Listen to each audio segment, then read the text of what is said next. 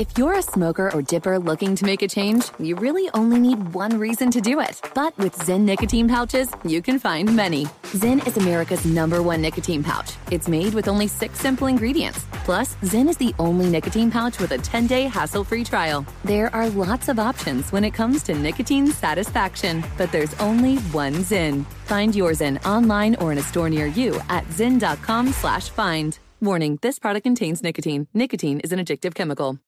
Thank you for traveling with Amex Platinum. To your right, you'll see oceanside relaxation at a fine hotel and resort property. When booked through Amex Travel, you can enjoy complimentary breakfast for 2 and 4 p.m. late checkout. That's the powerful backing of American Express. Terms apply. Learn more at americanexpress.com slash with Amex. I'm Diosa. And I'm Mala. We're the creators of Locatora Radio, a radiophonic novela, which is a fancy way of saying a, podcast. Welcome to Locatora Radio Season 9 Love, Love at, First listen. listen. This season, we're falling in love with podcasting all over again. With new segments, correspondence, and a new sound. Listen to Locatora Radio as part of the My Cultura Podcast Network, available on the iHeartRadio app, Apple Podcasts, or wherever you get your podcasts. The Big Take from Bloomberg News brings you what's shaping the world's economies with the smartest and best informed business reporters around the world. We cover the stories behind what's moving money and markets and help you understand what's happening, what it means, and why it matters every afternoon. I'm Sarah Holder. I'm Saleha Mohsin. And I'm David Gura. Listen to the big take on the iHeartRadio app, Apple Podcasts, or wherever you get your podcasts. I'm Saleha Mohsin, and I've covered economic policy for years and reported on how it impacts people across the United States in 2016, I saw how voters were leaning towards Trump and how so many Americans felt misunderstood by Washington. So I started the Big Take DC. We dig into how money, politics, and power shape government and the consequences for voters. With new episodes every Thursday, you can listen to the Big Take DC on the iHeartRadio app, Apple Podcasts, or wherever you get your podcasts. Hey, thanks for listening to the Ben Maller Show podcast. It's me, Ben. Be sure to catch us live every weeknight from 2 to 6 Eastern, 11 p.m. to 3 a.m. Pacific, right here on Fox Sports Radio. You can find your local station for the Ben Maller Show over at foxsportsradio.com or stream us live every night on the iHeartRadio app by searching FSR. Now let's get this party started. You're listening to Fox Sports Radio. I used to work with a guy back in the day that would preach nothing has changed more in my lifetime than halftime adjustments. And the Pittsburgh Steelers, leading 23 to 7 at halftime, end up wetting their pants in the second half, especially the fourth quarter, and they are losers. We will discuss. Welcome in the beginning of the Ben Maller Show. We are in the air everywhere. The vast Fox Sports Radio Network emanating live from the Geico Fox Sports Radio studios. 15 minutes could save you 15% or more on your car insurance. Just visit geico.com. Get a free rate quote. Week 13, there's one game left. Not a good game on Monday night, the Redskins and the Eagles will duke it out in the NFC East. But uh, the Sunday night game, which was highly publicized, a game that was flexed to Sunday night football, and it turned out the third time was the charm for the Chargers as someone named Michael Badgley, I don't know who that is, but he kicked the game winning field goal. He tried to miss it, he did miss it. Then they called the penalty. Then he kicked it again, but he got it blocked. So then the third time he hits a 29 yard field goal, and that is it. The Chargers get a 33 to 30 win in Pittsburgh, and the Steelers. You look at this team and all those amazing offensive weapons, and they certainly put up enough points, but the defense gagging, choking at a time you cannot choke. So the Chargers gleefully declining that last Pittsburgh penalty. Calling the Steelers for offsides. Now, I saw Joe Haden and his commentary. He said that he was not offside. Apparently, the camera at NBC was was wrong. That he said it was only. Uh, it's also two losses. He said so. The Steelers are okay. They, they've only lost you know last week to the Broncos and this week to the Chargers. So it's good they're not in the AFC West. So that's that's a positive. Uh, Philip Rivers had 299 yards, two touchdowns, and the Chargers improve their record with another victory. Keenan Allen uh, all over the place. Yet again, 14 catches for 148 yards. And the Chargers are nine and three on the season. So the Steelers drop to seven, four, and one. Let's discuss now the big takeaways. What are the big takeaways uh, from the Chargers win in Pittsburgh? Well, they're all in the losing locker room. The better story is in the losing locker room, and the observations on the second half demise of the black and gold of the Pittsburgh Steelers. You've got mistake prone, fiasco, and the toxic brew. And we'll fasten all these together. Now, we'll begin with the fact the Steelers continue, even in a game where they dominated the first half, continue to be choppy. They struggled against Jacksonville. We're lucky to win that game. Remember, that was the, the, the big choke job, the chokeroo by Jacksonville in the final couple minutes of that game when it was 16 to nothing. Jacksonville was in the lead. Then Pittsburgh goes out to Denver and loses. They blow a 16 point lead now against the Chargers. That's three in a row. So, who are the real Pittsburgh Steelers? Well, I'll tell you. My observations of the Steelers, they appear to be a mistake prone, uber talented, often disheveled mess. That's your Pittsburgh Steelers. Do you trust the Steelers? I look ahead, project ahead. You look down the line, and there's only a few weeks to go in the the regular season. Right? You got to get through before you know it, we'll be into work week 14, and uh, there's, there's four weeks to go in the regular season. And oftentimes, the final week, much has already been decided by week 17. So the meat and potatoes will be over the next three weeks of the NFL season. And if the playoffs were to start today, the Steelers and Chargers would play each other again in Pittsburgh. That would be the matchup. The Chargers are the number five seed, Pittsburgh they're the number four seed after this particular loss. Do you trust the Steelers? Of course not. That's an obvious issue. Pittsburgh, they have the talent to beat any of these teams in the NFL. They have the playmakers in Antonio Brown and Juju Smith Schuster and all these players, James Conner, to take down anyone. They can slay any of these top teams in the NFL not just the AFC, the, the mighty Rams, the first team in, by the way, the Los Angeles Rams, because you can ram it all day, you can ram it all night. Not the Saints, who are playing for the second seed, because the Rams are going to run the table the rest of the way. yeah. Should have prayed more, Saints. You would have beaten the Cowboys. Bad job by you. But anyway, we're talking about Pittsburgh. Stay focused. Stay in your lane, as LeVar Ball taught me. Stay in your lane. So, there is uh, something missing. This is a flawed football team, Pittsburgh. Like the Patriots and the Chiefs. Now, Chiefs are the number one seed. Patriots are the number two seed. That's where it should be. Right? If you look at the the stars lining up in the AFC, and there's some teams with some very gaudy records in the American Football Conference. There has been a separation. Like I, I feel much more confident with Kansas City, despite them losing or their running back losing himself uh, over the weekend. We'll get to that later. But the Patriots and Chiefs are the top two. And then I've got the Steelers. They're in that second level, that second line. I don't buy the Texans. I don't buy the Chargers per se, even though they beat Pittsburgh. But I don't buy Pittsburgh either. I'm not sold on these teams. I'm confident in the Patriots. I'm confident in Kansas City. Pittsburgh, that stat they put up, if you're watching the game on the Peacock Network, Pittsburgh had been 220, 0 and 2 in games they were up by 14 or more points at halftime. They had a 16 point lead in this game. So Pittsburgh is now 220 wins, one loss, and two ties after going down to the, the Chargers. And Ben Roethlisberger, a very average performance. Very average, 281 yards passing. Uh, he was 29 of 45 attempts. The, the quarterback rating was average at 87. He only averaged 6.2 yards per attempt. The very bare minimum, the baseline bottom of the acceptable rung is seven yards per attempt. So Roethlisberger was not good enough. Philip Rivers, for comparison's sake, averaged over eight yards per pass attempt in this game, and Roethlisberger had the transgression of the interception. Now, in addition, uh, my confidence in the Chargers. Now, I did pick the Chargers, one of my five star picks.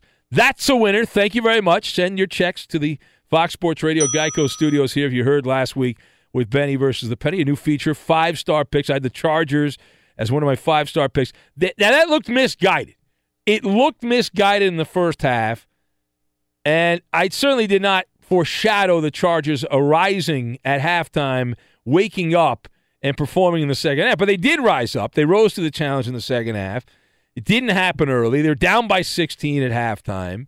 And the only score the first half the Chargers got was when the Pittsburgh defense seemingly stopped because they thought the play was going to be blown dead because when the Chargers started prematurely, they didn't call it, and the Chargers scored a touchdown on that play. But that was it. That was it. And so you look at the Chargers like, oh, this is a placement test, and they're not going to place very well. They had lost earlier in the year to the Chiefs and the Rams, and they needed this to legitimize all those other wins against a bunch of lightweights and pushovers. Let's be honest here, the Chargers, we've we've goofed on the Texans, and the Texans deserve to be goofed on because they're a fraud. The Houston Texans, they haven't been anybody. Uh, and they had games handed to them early in that that winning streak, the nine in a row. They're a fraudulent team. The Chargers also, this is their first legit win for the Chargers. They had, you know, they beaten a bunch of teams that are either 500 or below 500, a bunch of bad football teams like Buffalo and the Cardinals and the Raiders and teams like that. So finally the Chargers have a win they can hang their hat on. And they still have to play the the Bengals. That's a game in Carson, California, at Kansas City, at Arrowhead, the Ravens at home, and they have to play the Broncos to close out the regular season. So at nine and three, the Chargers should do no worse than what eleven and five if they just play five hundred the rest of the way. You figure the Bengals and the the the Bengals is a gimme. The Ravens in Carson, California should be a gimme. The Broncos aren't that good. That's a revenge game. That, but that that might be a at that point the Chargers might not even try because they'll have everything wrapped up. Everything they can get, they will have wrapped up by that particular point. But at the bottom line is they're, looking at 11 and five at worst here, at worst the rest of the way uh, for the Chargers. And what this shows you, this is an important lesson. We like to think that fans matter, right? That we matter, we care about our teams, a passionate fan base the Chargers have won nine games. They have one of the top records in the NFL this year. And it shows you that the fan does not matter. The Chargers have by far the smallest fan base in the NFL. The move from San Diego to the soccer stadium in Carson has been a total fiasco. And yet they are still winning a bunch of games. They have no home field advantage. They have a very small group of people that will travel around and pull for the Chargers, but a very small group. It, it's irrelevant. You know, you look at teams like the Steelers who have this national fan base and there's Steeler fans everywhere. Did that matter in the fourth quarter when the Steelers were wetting the bed and the Chargers were coming back? They had no fans and the Steelers have all these passionate people. No, it didn't matter. It didn't matter. Now, last observation Mike Tomlin He's got a team that's got a very nice record. It's not, not a great record, but a nice record at 7 4 and 1. But yet, it's a team that has a lot of holes. I it, it's can you get enough glue? Can you get the Elmer's glue and the scotch tape and patch everything up? James Conner has a, a lower leg injury, although the sound coming out of the Pittsburgh locker room is it does not appear to be that bad. But the injuries are piling up. The injuries are piling up, and uh, that's usually what happens late in the season. The great teams overcome it. The bad teams blame their demise on injury. But the biggest red mark against the Steelers is a defense that was dazed and confused here, especially in the secondary. Philip Rivers attempted 11 passes 11 passes that went 10 or more yards in the air. So passes that went 10 or more yards past the line of scrimmage. And he was 9 of 11 on those throws against the Steelers defense. 9 of 11 on passes that went 10 or more air yards, had 162 yards and two touchdowns. A perfect passer rating for Philip Rivers against the Pittsburgh defense when throwing the ball 10 plus air yards downfield. So you talk about a defense that is just cracked in places in the secondary for Pittsburgh. They're torn up, they're scratched, they're deformed. That Pittsburgh secondary, it is a toxic brew for Pittsburgh in that defense. And so you figure, hey, the, the magical tonic will be the Raiders because everyone can beat the Raiders next week in the Oakland. Greatness of the Raiders. But later on, the Steelers still have to play the Patriots. They have to play the Saints, and they close it out with the Bengals. So you're looking at realistically, barring a surprise, and you would say that the Steelers losing at home to the Chargers was a, surprise, but the, the Steelers have seven wins. So you figure if they play it out, do what they're supposed to do, beat the Raiders in Oakland, beat the Bengals at home, that gets you to nine wins. To get to 10 wins, they've got to beat either the Patriots at home or win in New Orleans to get to 10 wins. Now, they got the tie, that Fugazi tie, which is mixed into their schedule. But is there a path for Pittsburgh to get to 10 wins, which is really like 10 and a half wins because they got the tie?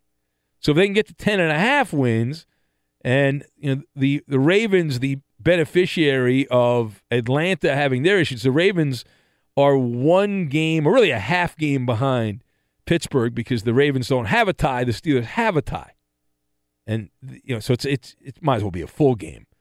But the Ravens have to play at Kansas City. That should be a loss. They still have to play at the Chargers. That should be a loss. So they should lose two more games. So the Steelers, if they just win the two they're supposed to win against the Raiders and against the Bengals, will be all right. They'll be okay because of that tie. They'll end up finishing ahead of the Ravens. There'll be a test on that later. Let's hear from Mike Tomlin. Mike Tomlin, who was asked about some uh, calls. I mentioned that touchdown the Chargers scored in the first half when it looked pretty obviously that the Steeler players thought the play had been blown dead. They stopped hustling. That led to a ch- touchdown for the Bolts. Here's Tomlin on the general state of officiating. It was no explanation other than they missed it. It's unfortunate. Hey guys, I'm not getting into all of the officiating elements. Why not? Transpired and how it was communicated. Why just not? It's fruitless. It doesn't change the outcome of the game. Yeah, but it's good for talk radio. Can you say something interesting? I got a I got a four hour radio show. I got to fill four hours of talk radio. Uh, here's more from uh, Mike Tomlin in general on the issue of the flags. We we didn't establish rhythm in the beginning of the second half. We had a couple drives killed by penalties, holding penalties. It's catastrophic. You know, I'm, I'm gonna keep my mouth shut. Why? I'm gonna do that because I sent enough money to New York. Yeah. Oh, please. You make plenty of money. You're one of the highest paid coaches in the NFL. You can send some more money. It's a tax write off. It goes to charity. It does. It's all right. It goes to charity. Not a bad thing. So after halftime, Philip Rivers he had a, a near perfect passer rating in the third quarter. It was six of seven in the third quarter, and then in the fourth quarter, it was seven of nine, and the Chargers get the outscore the Steelers in that fourth quarter with uh, 18 to 7 in that, that late field goal. All right, so we'll talk about all that if you would like as the Steelers and Chargers, uh, Al Michaels and Chris Collinsworth. It, it's great. I, I've noticed with Collinsworth, whatever's going on, he's like, well, we've seen teams co- in the first half. We've seen team come, come into Pittsburgh here, and they, they think they're going to make a statement, and the Steelers put them in their place. And then the second half, he's like, well, we've seen teams come to Pittsburgh, and they come back, and they make their – he's like, he talked out of both sides of his mouth. Like, what the hell's going on there? We say hello to Wreck It Ralph or Ralph Broke Sports Radio, a man that actually cares enough to show up to work, unlike some other frauds that take time off. What's going on, Wreck It Ralph? There you are. Oh, my God. I think there might be a problem going forward because now a certain piece of this show has gone on the road with the Chargers and they've won no Yeah. matter where he's traveled with. Well, he has so much vacation. I wish he would take all of his time off and never show up to work again. The show's fine without him. We don't need him. Uh, we're fine. Show was great. A lot of wonderful email last week. Everyone left. Roberto quit on me. Koopa Loop took the night off. Uh, Eddie, No, and the no, no, show I'm has back. never been better. I was Uh, here. it was so wonderful. That show was a masterpiece. It was an oil painting that program. It was amazing audio, and so here we are again. And uh, Ralph is was uh, for some reason come back. I've had to deal with still dealing with hand, foot, and mouth disease. Big God Ben. forbid. Uh, that's why they have doctors, Roberto. They give you these things called uh, medicine. It's amazing. Wait, are you serious? Yeah. Yeah. Yeah. All right. Well, you know what? That's contagious, isn't it?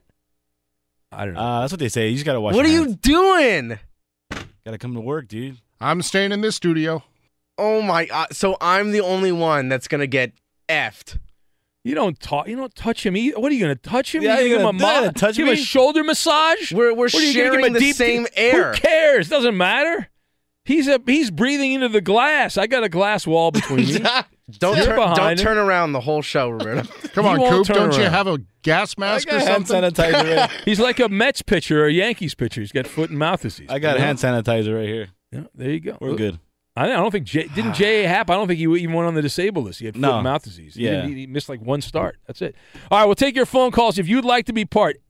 The number. Oh, I don't know. Am I giving out the number this week? I didn't give out the number last week. At the end of the week, I didn't give out the number. You know, if you know the number, call. We'll see how it goes, uh, and uh, we'll just we'll play it by ear. We'll play it by ear. All right. Anyway, we'll take your phone calls. Also on Twitter at Ben Maller. That's at Ben Maller. Can be part of the festivities. A very awkward spot. A very awkward spot. We'll get to that, and we will do it next. You can heckle the Ben Maller Show on Twitter, an essential part of connecting with Big Ben and other show regulars. It's easy, free to join, and your comments may be heard on the vast Fox Sports Radio's network. Do yourself a favor and follow Big Ben at Ben Maller. And of course, you can follow me, Ralph Irvin, at Ralph Irvin FSR. Cruising down the street in my 6'4. Now back to the Geico Fox Sports Radio studios and Ben Maller. So while we were away, TMZ got video showing Kansas, well, former Kansas City Chiefs running back Kareem Hunt involved in a uh, a party gone wrong. It was at an apartment in in Cleveland, and uh, TMZ had the full video. This happened months ago, and the video showed the police talking to a woman who wanted to press charges after the Kareem Hunt incident. Uh, the video shows him uh, slapping at the woman, kicking at the woman there. Everyone seemed completely wasted. Everyone seemed completely wasted in that. Uh, and Kansas City, after the video came out, it was very. It was an all-day situation on on Friday because the video came out, uh, and then the NFL said that Kareem Hunt had been put on the commissioner's exempt list, and then the Chiefs had released him. Like it was all within the span of a, a few hours. Once the blank really hit the fan, right? Once the once the blank really hit the fan, it just all went away. And so there's a lot of this that we don't know. Now Kareem Hunt did do an interview, which seemed to me to be the work of a crisis management firm. Hey, uh, you've got to get out in front of this people will some people will forgive you if you ever want to play in the NFL again you have to sit down you have to say all of the right things that uh, this is a mistake and I you know I how you know I made the, I did the right thing releasing me all the things you're supposed to say by the book and so Kareem Hunt sat down and he did the interview on it was it broadcast on Sunday morning and there was a uh, you know there was reaction coming in throughout the day.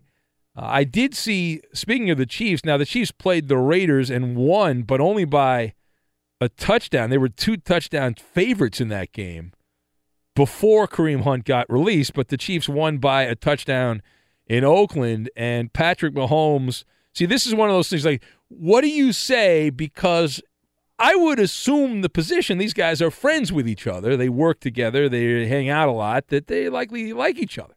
So Patrick Mahomes said, I saw the stuff that happened. We don't do those things, Mahomes said of his former teammate, uh, Kareem Hunt, shoving and kicking the uh, woman at the, uh, the hotel or apartment. I guess I'm- it was where he lives. Right? It's like, it was an apartment, but it looked like a hotel. It was very confusing. Uh, anyway, so that's what Mahomes said. We don't do those things. So that was a very strong statement. Andy Reid, some of the other people for the Chiefs, uh, they issued some. Andy Reid did not issue support, but some of the other people did. And it was it's one of those awkward uh, situations. Will Kareem Hunt ever play in the NFL again?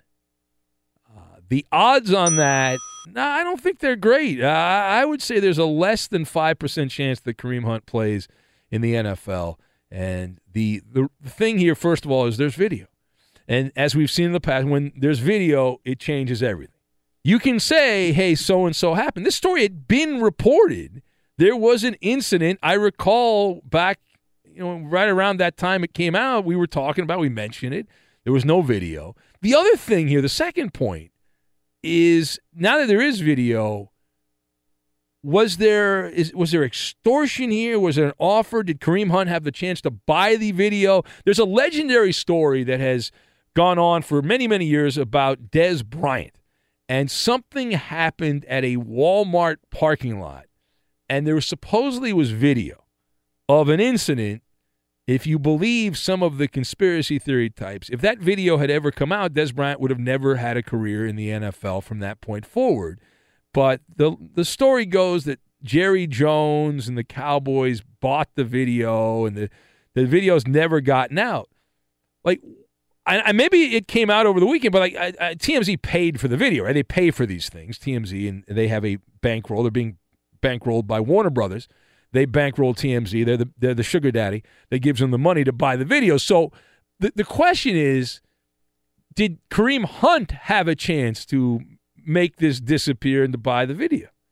Did he think there was no video? Did he not see the cameras? Like not realize there were cameras in the hallways? And if the video had never come out, then clearly this we would not be at this would point. still be on the team. Yeah, he would still be part of the Chiefs. He would have played in the game against the Raiders, and that would have been that. Because just the mere reports of what he did did not lead to Kareem Hunt's demise in Kansas City. It was when the video came out, and the Chiefs said, "Well, he lied to us." Because Tyreek Hill still on the team is right? yeah Tyreek Hill. Yeah. Well, he's still with the woman he is uh, was then pregnant. He beat up. Yeah, yeah. He's still and spat on, I believe, also. Did anyone ask Kareem Hunt, uh, or or not Kareem Hunt, Tyreek- Tyreek, Tyreek yeah. Hill his his Nah. thoughts? Probably not. All right, so the, Ben Maller Show on Fox. We'll press on. We'll take some phone calls here as we go forward and forward and further and further and further and further. If you know the number, you're free to call. We're also available on Twitter at Ben Maller. At Ben Maller. Fun with numbers. Fun with numbers. We'll get to that coming up in a moment. Right now, though, Ralph breaks sports radio with the latest. Well, thank you very much, Ben. And it was quite the night in the NFL, quite the Sunday. In fact, the Chargers get a game winning field goal over Pittsburgh 33 30, but it is the Chargers, so it took them three tries to actually make that game winner. The 29 yard field goal by Michael Badgley. Philip Rivers did throw for two touchdowns and 299 yards in the win. New England, they held serve at home, beating Minnesota 24 10. Tom Brady, 311 yards in the air. Bill Belichick gets his 250th win as the head coach of the Patriots. Russell Wilson, four touchdown passes. Seattle, easy over San Francisco, 43 16. Patrick Mahomes also with four scoring throws. Kansas City won in Oakland at 40 to 33. And Marcus Mariota, game winner to Corey Davis with 36 seconds left. The Titans beat the Jets 26 to 22. In the NBA, Dallas 114 110 winner over the Clippers. LA has their four game winning streak snapped. They still are tied with Denver, though, atop the Western Conference. DeMar DeRozan, 36 points. San Antonio beats Portland 131 118. The Lakers get by Phoenix 120 to 96. And your college football playoff well, it's all set with Alabama taking on Oklahoma in the Orange Bowl and Clemson and Notre Dame battling in the Cotton Bowl. And of course, there's really Ben's highlight of the day. 12 seconds remaining in week 13. Goff on the field in victory formation to take a knee. 30 to 16 is the final, and the Rams clinch back to back division titles for the first time since 1979. 79? Keep it in Wow, that's a long time ago. Keep in mind that's when they won seven straight division titles back in the 70s. But yeah, first time Well. since 79. Even though LA gets a rap for not caring about the NFL, the Chargers and Rams, 20 and 4, their combined record. Take that, Giants and Jets and Raiders and 49ers. and since you're going to give us fun with numbers, you can take that for data. Data, put that in your pipe and smoke it. All right, here's the, the Ben Maller show on Fox as we press on. Well, fun with numbers. People, there's a stat for everything now, and we know that, and you can manipulate statistics in any way you want. The Indianapolis Colts managed to not score. The Indianapolis Colts with Andrew Luck returned to glory for Andrew Luck, played 60 minutes of football in Jacksonville and had bupkis to show at the end of the game. Indianapolis did have more first downs. They did have more total yards than Jacksonville. They only averaged 3.7 yards per play. That's embarrassing. But here's the fun with numbers the Colts became the first team this year to have three players get eight or more catches. But again, they did not score a point in the game in Jacksonville, but they had three players record eight or more catches. There have been 27 teams in the history of the National Football League uh, that have had three or more players make eight plus catches in a game. The only team to lose, the Indianapolis Colts on Sunday. That has been a formula where if you get that many players with eight or more receptions, you're going to win and Eric Ebron, Hilton, uh, Hines all had more than eight receptions, and they still lost the game. They still lost the game against Jacksonville, who was not even supposed to be trying with Cody Kessler. They ran the same offense they were running at the end with Blake Bortles, except this time it worked. It worked. You you could you can win with 150 yards passing when your defense is amazing, but it's not a formula that is something that will work consistently over the long haul. You can win, you know, spot here and there. You can win a game that way, but it's not something that has staying power. Like Denver is winning some games right now, and Case Keenum sucks. He's terrible. He blows, and eventually the Broncos will, will are going to fall by the wayside because that's not a formula that has sustainability. You can win again sporadically, but you're not going to be able to consistently win with that lack of production out of the quarterback position. All right, it's Ben Maller Show. We're coming from the Geico Fox Sports Radio studios. 15 minutes could save you 15% or more on your car insurance. Just visit geico.com for a free rate quote. Mr. Wonderful says regarding Kareem Hunt, as a proud Ohioan, Mr. Wonderful points out, I can tell you nothing good ever comes out of a trip to Cleveland unless it was LeBron James related. Well, I have been to Cleveland, Mr. Wonderful, before, and my experience in Cleveland, I spent a lot of time at the hotel and at the ballpark, and I didn't go out and do much. There was that, that downtown mall I went to, but when I got back, I was so sick after I went to Cleveland because I'd gone to, it was uh, years ago in the World Series, and the, it was Miami and Cleveland, and it was like 87, 88 degrees in Miami and humid. And then in Cleveland, it was uh, snowing and in the 30s, and I got so sick after that so so sick.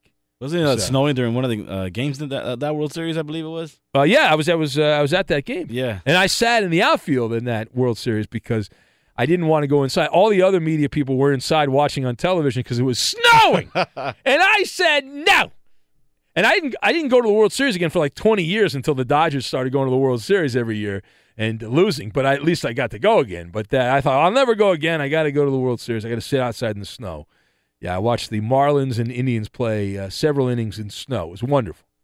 Absolutely wonderful. I would say Kareem Hunt is innocent until proven guilty in a court of law, Big Ben. Nothing to do with him with him being on my fantasy team or anything. Oh, is that right? Yeah. Yeah. Oh well.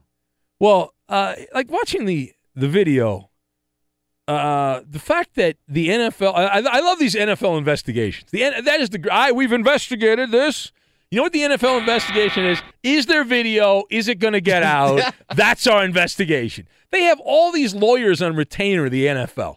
They got law firms on retainer at the National Football League, and their investigation is pretty much what does Harvey Levin buy? What kind of video does he buy? What pops up? The Ray Rice video, TMZ paid for that. Yeah, who has Bam. more money, TMZ or the NFL? Well, well Warner, like, well, Warner Brothers is banking TMZ, so they got you know the oh, Warner right, Brothers yeah. money. They got plenty of money there. Plenty of cash. Let's go to Macaroni Fats, who's in Pennsylvania. We'll find out how his gambling went. Hello, Macaroni Fats. Hey Ben, how you doing? Hey, uh, I don't I don't get it with these NFL players. They they uh they know that they're being videotaped, like pretty much 24 7 if they're out in public. Now, re- reason why I called is about this uh, Jerry Hughes, the, the offensive lineman from Buffalo. He went off on this referee in the, in the tunnel going back to the locker room today.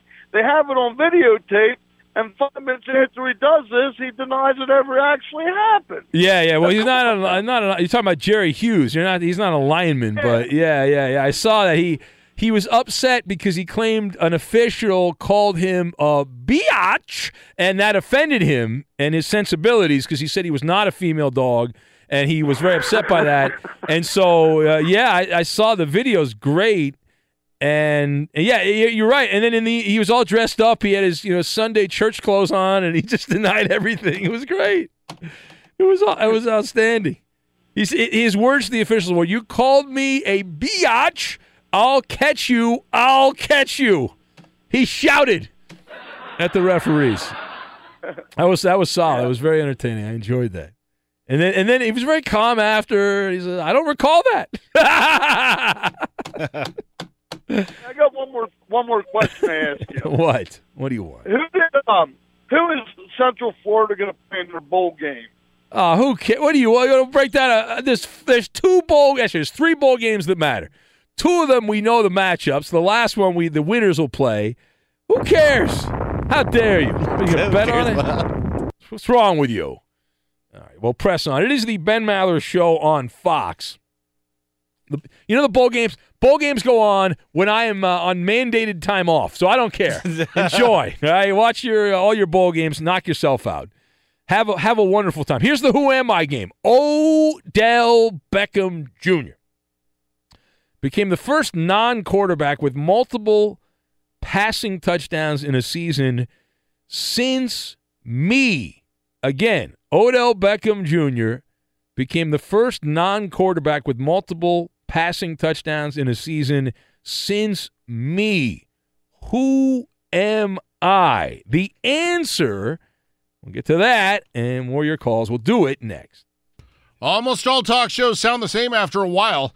Think of this as a sports talk oasis from the mundane. The Ben Maller Show Facebook page is our own unique meeting place with over 2 billion of our closest friends, most of whom will ignore us. Please take a second to like our page at Ben Maller Show on Facebook. Now back to the Geico Fox Sports Radio studios. And Ben Maller. All right, here's the Who Am I game, and uh, away we go. Odell Beckham Jr., the first non quarterback with multiple passing touchdowns in a season since me. Just Josh is going with Tiny Tim. The Cowboy Killer says it has to be Weedman Hippie's nervous breakdown. Well, that's a good guess. Uh, who else do we have? Bo Jackson, tossed out by Will. Blake Bortles from from Jay Ryan. Uh, who else? Page down, uh, page down. Uh, let's see here. Can't read that. Napoleon Dynamite, guessed by somebody. Uh, Ariana Grande from The Little Troller. Uh, I Am Hip from Cardiac Stanley. Clubber Lang, tossed out by Ernie in Michigan. Mike from the LBC, clearly not cheating, is going with LaDainian Tomlinson. Ted Bundy from William. He says the ex Washington Husky. Bugs Bunny from Jiggy. Who else? Walter Payton tossed out by Brad. The Galloping Ghost, Red Grange from the Midnight Walker. The great Samuel Adams from the Rio Martin. All right, do you have an answer, Ralph? Cliff Branch. Cliff Branch. All right. Is it Cliff Branch? No, it's not Cliff Branch. The correct answer that would be Antwaan Randle El. in the 2010 season. Antwaan Randle El. back in 2010, eight years ago. Where have you gone, Antwaan Randle El? Let's go to Real Talk in New York City. The reigning caller of the year on the Ben Maller Show. A great opportunist, someone that takes advantage, doesn't beg for freebies. We respect that. Yo, fam on the mic, baby. We're keep the music popping up off of the rip it. Yo, if you really like my cars, I don't care, homie. You won't fuck me in the streets, I don't care, homie. Cause I was on in the air, now I'm in everywhere, I don't care, homie. And I don't care. And if you don't like my cars, I don't care, homie. You won't talk about my squad, I don't care, homie. Cause I was once in the rear, now I'm cold over here, and I don't care, homie. And I don't care. And I can't see, homie, but I can smell, homie. And I can tell there's hell a coochie in the air, homie. I'm about to smack a dude right off a chair, homie. Rampage like a mother freaking bear, homie. Do you hear, homie? Or is you there, homie? I showed up your whole squad. Oh, you scared, homie? I got bullets. I got guns. I can scare, homie. Everybody was there, but disappeared, homie. Did you fair, homie? It ain't fair, homie. I gave you one damn warning, not be rare, homie. Make, make it I'm gonna stop. Can you, if can you put hit the the stop button? there, You can't hit the stop Fucking button. mark, stop He's it, stop there, freestyling. here. homie. And if you really He's still want real, going. I He's- don't care, homie. Yeah. What? Aren't you supposed to have a take? That was his take. You didn't appreciate that artistic ability by Real Talk? You did not appreciate that? You know, m- rhyming homie with homie is uh, not a skill. Let's see you do it. You like the you you claim to like that style of music. Go ahead. Let's see what you got. Go ahead. You wanted to see what I have, homie. Now you know what I have, homie. That's Yeah. what I have, homie. That's pop culture. there you go. No, you do it. but You're just mimicking his act. That's Real Talk's material. There. Don't come up with your own material. That was not Bad material. job by you. That was that was cheap cotton. If it, if it was material. Yeah, that wasn't that wasn't very good rapping by Real Talk there. Apologize, Ralph, for that. Are you gonna let that kind of float out there? It's out there. Wow. All right, let's get to it. It's the NBA Pick'em now. Uh, I'm Coop. Obviously, did not pay attention because if he did, he's giving us the wrong list. So I actually won the Pick'em. You did? Yes, uh, at the end of last week.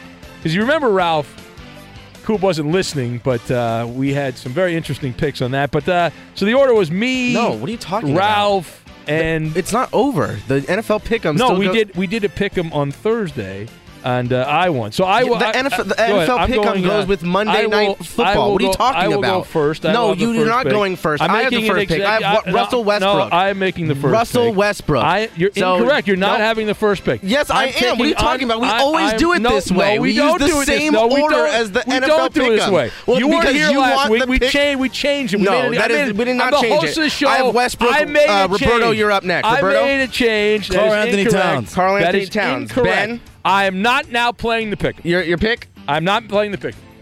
You can't just change No, you the guys rules don't just take it. You. I, you weren't here. I changed the rules. That's how it works. Coop. No, you and not how it Roberto weren't here. We're not playing the pick. That's it. The pick'em's All over. right. We're not doing the pick'em.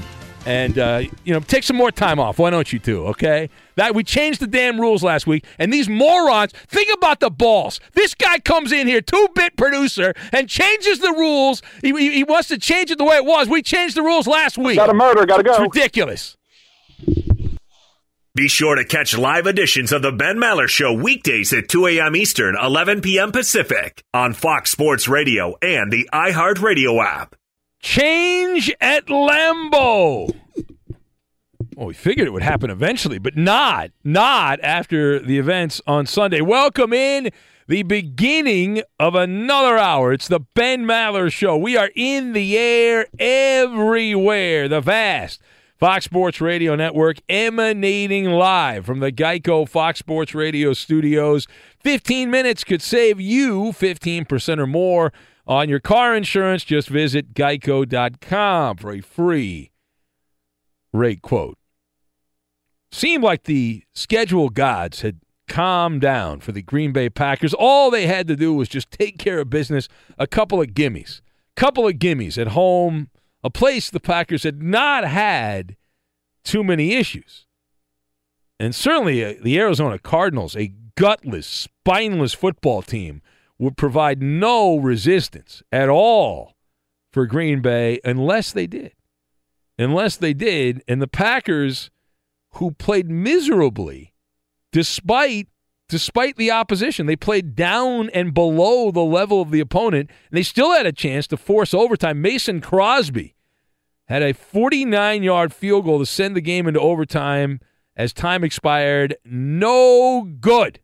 And the Cardinals get a stunning, shocking, mind blowing 20 to 17 victory over the Packers. They were two touchdown underdogs on a chilly day at Lambeau Field And so Green Bay on the wrong end of a field goal loss. So they dropped to 4 7 and 1. And the free falling Packers have lost three straight, five of their last six. And the argument, the main selling point the stockholders of Green Bay had was well, they lost to a bunch of good teams.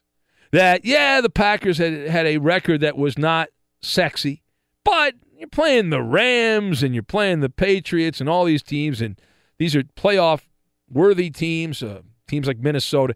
Teams are going to go to the playoffs or on the fringes of the playoffs. Well, that that's tough. But now the Packers would fatten up against a bunch of weak teams. Oh yeah.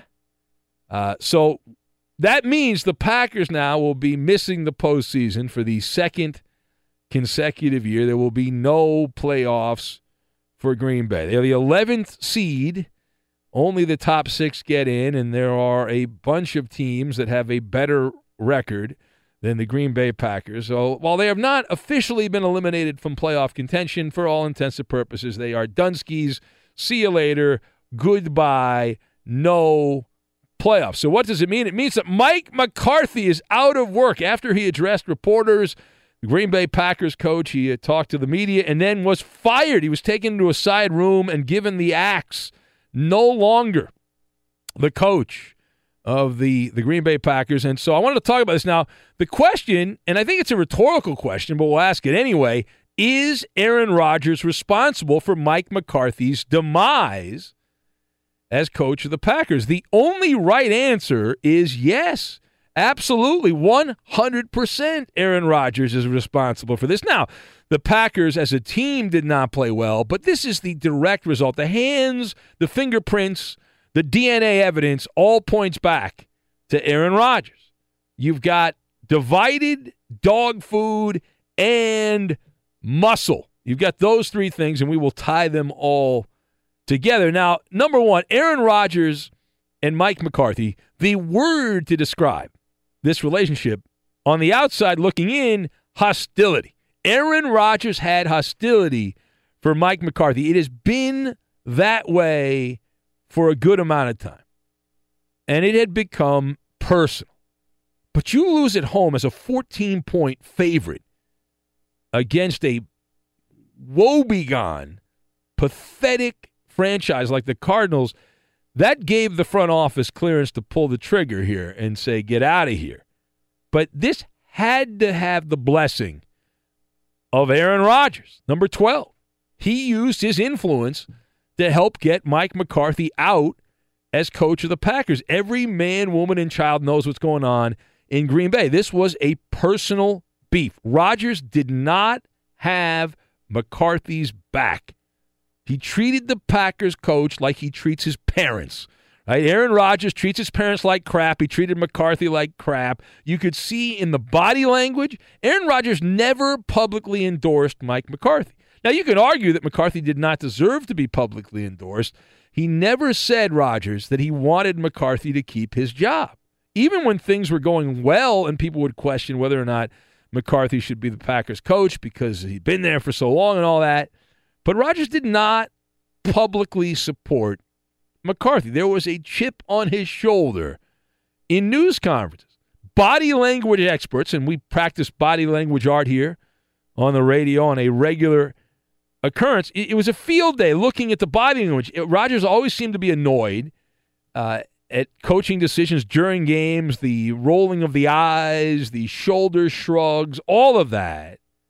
And that was in the public theater. Imagine what happened behind closed doors there.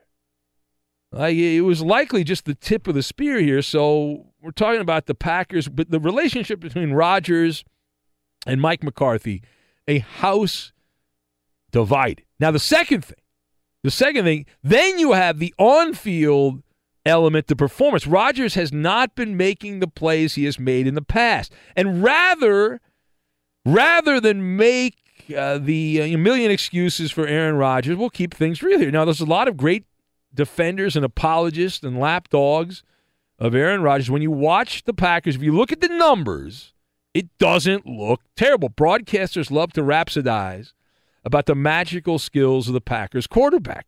he can do nothing wrong. Aaron Rodgers can make all of the throws, and yet in this stretch of rotten football, which cost Mike McCarthy his job in part, and also because Rodgers didn't like him, three straight losses, five of six losses.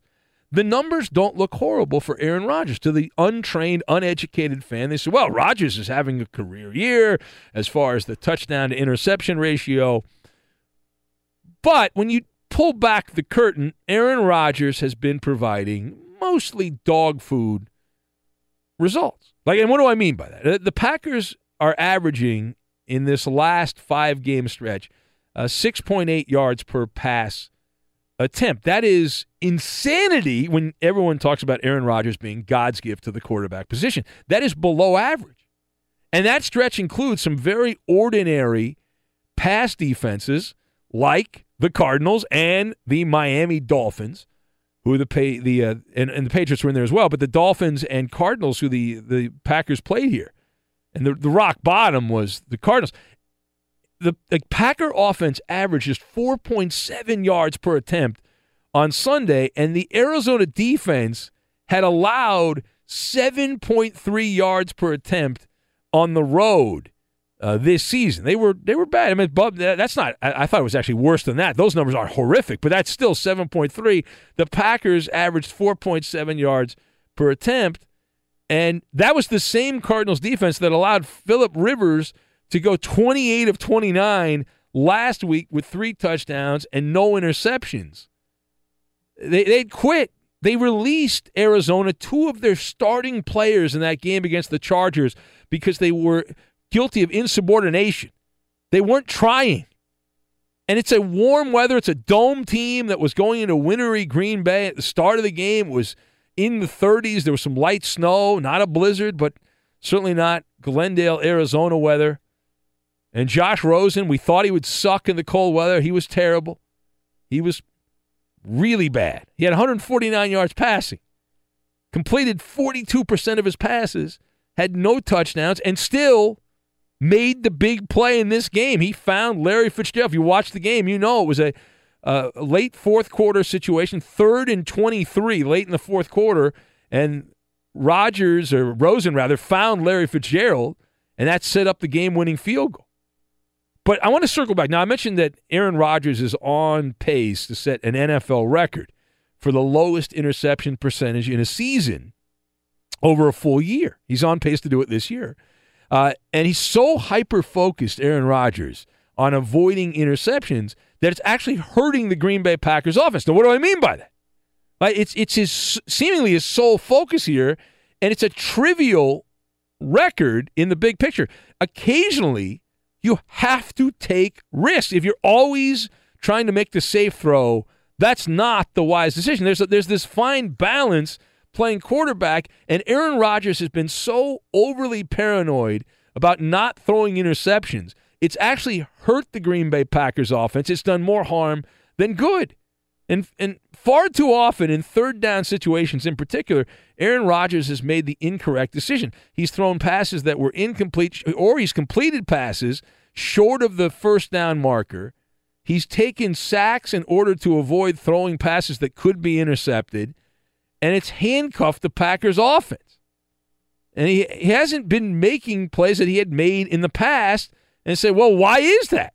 Like, what, why is this so important to Aaron Rodgers, this touchdown to interception record, which he's got a chance to do? Now, the last point here Aaron Rodgers' birthday was on Sunday. He's 35 years old, which is three years removed from his athletic prime and he's not going anywhere. Green Bay is fully invested in the Aaron Rodgers business. In fact, they just handed him $98 million in guaranteed money, over $98 million. And so he's the one calling the shots. He's got all the muscle. And as a result, Mike McCarthy, that and the fact that other things were a problem, but it was mainly the blessing of Aaron Rodgers, Mike McCarthy is out of work. The, the team You're has. fired has been bad. It's been depressing, but this is again the work of Aaron Rodgers. Typically, Green Bay, they would have waited until the end of the season, and then they would have had a couple of meetings, and they McCarthy would have had a chance to talk his way back into the job. That's how buttoned up and conservative they are at Lambeau Field. Now Joe Philbin takes over for the final stretch Who? of games, and he gets the the Packers gig. Uh, does he get a permanent chance to coach the Green Bay Packers? Probably not. The old Miami Dolphin coach. And it whoever gets the job is going to be the person the, the job interview for for Green Bay Packers coach is going to go like this. Everyone will go into a room. Aaron Rodgers will then take his shoes off. He will then take his socks off. He will then put his feet on the table. And whichever candidate sucks his big toe the best will be given the head coaching job of the Green Bay Packers. That's how it's going to work. Relax. Toe sucking 101.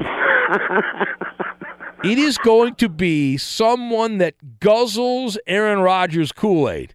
One of his confidants is going to get the job, which means someone like Jeff Tedford, who briefly was an NFL assistant but coached, Never heard of him. coached Aaron Rodgers at Cal and is currently at Fresno State. Jeff Tedford could be the head coach of the Green Bay Packers. He's got a legit chance.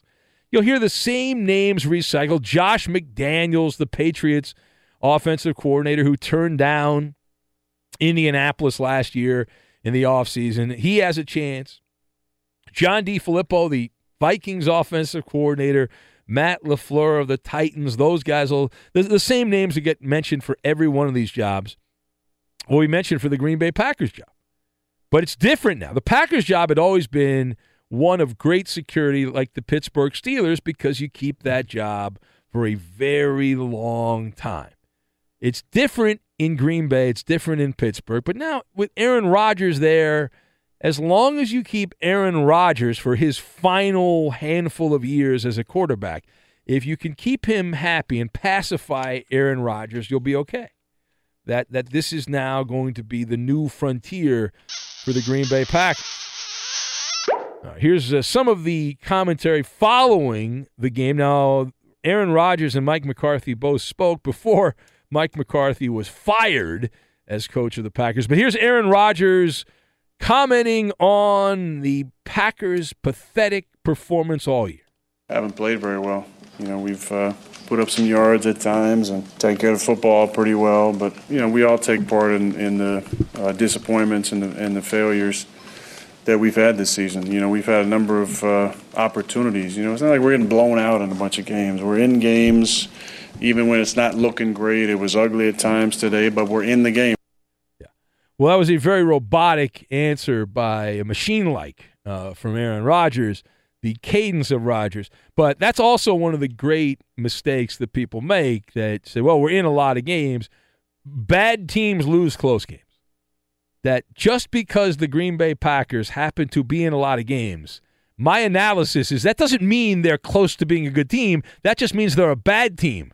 Because most NFL games, even the, the bad teams, don't get boat raced every week, week after week. Like even the terrible teams in the NFL, whoever you think the worst team, the worst of the worst is, they're they're in games. Not all the time, but in a lot of games. Like the Arizona Cardinals are terrible. They're they're uh, a three win team now after they beat the the Green Bay Packers. They lost the game to the Seahawks by a field goal. The Uh, greatness of the Raiders. they had a, a two point loss to the Raiders. Uh, they've some of their wins have been close. I think most of their games have been. Uh, the wins have all been relatively close, if I remember correctly, and and so they haven't been, been blown out. They lost a game to Chicago by two points. The, the, Cardinals lost by two points to the to the Bears back in Week Three. Does that mean that the Cardinals are close to being a good team? No, they suck. So it's uh, one of the mistakes that that Aaron Rodgers makes. Good teams win close games. Bad teams lose close games. The Packers are a bad football team. Like the Rams are a good football team because the Rams have won some close games this year. They they beat Kansas City, uh, that wild Monday night game. They beat them by less than one possession. Beat Seattle by less than one possession. Beat Green Bay by less than one possession. Go through the list. Good teams end up winning the close games. The bad teams end up losing uh, the close games. Mike McCarthy, before moments before he was fired, and he didn't really know what to do. I'm not going to act like I, I know what the hell I'm going to do tomorrow when, when they when they get in here. So we're You're gonna, not we're going gonna- in there. We're going to do what we always do. We're going to represent the Packers the right way. I, I know that. So No, other than not. that, we'll we'll focus on what's in front of us. You're actually going to go to human resources, is what you're going to do, and they'll give you a nice Uh, nice severance package. They'll take care of you very nicely. All right. It is the Ben Maller Show on Fox. We'll take your phone calls. If you know the number. Now, if you're listening on Sirius satellite radio, you have an advantage because the numbers on your screen on most of the Sirius XM satellite radios there. You can see the number right there. If not, it's easy to find the number. But we've had better luck not giving out the number. So we'll we'll dive right in. Let's take some phone calls here. Ralph has nothing to say anyway. Let's go to Real Talk, who's cashing a golden ticket. I had no idea he had a golden ticket, but he's got a golden ticket and he's cashing it right now. And we go back to New York City. Hello, Real Talk. Okay, are you ready? Boo. What up, then, my dude? Well, Ralph did not like your uh, freestyle efforts last hour. He took some shots at you. Would you like to rebut Ralph's assault? Yeah, man, that's, that's the reason I called up, man. Ralph, I thought you was my dude, man. Why you cut my neck like that? You know, Ralph, are we gonna are we, are we gonna have to do an eight mile bend? Me and Ralph, eight mile style, back I think, and forth. yeah, I think you might have to. I think you might have to. Because you have to, you have to get some smelling salts to wake Ralph up. But if you do that, more power to you. Okay, I'll, I'll get you. I'll get you next time, Ralph. I don't want to. I don't want to get you. I don't. I don't want to just uh, you know, uh, jump you. I, I will get you next time you show up on the show. You feel me, Ralph? Well, it might be tomorrow. You never know. Eddie takes a lot of vacation. He might not come back, Hey. and it might be it. Yes. What? Hey Ben, before I forget, so I remember in the beginning of the college season, you and I had a little bet. We picked who were going to be the top four teams Yeah. that were going to be in the championship. Now you said Alabama, Clemson, Ohio State, and LSU, and I said Alabama, Clemson, Notre Dame, and Ohio State. Yeah. And one of us got more teams in.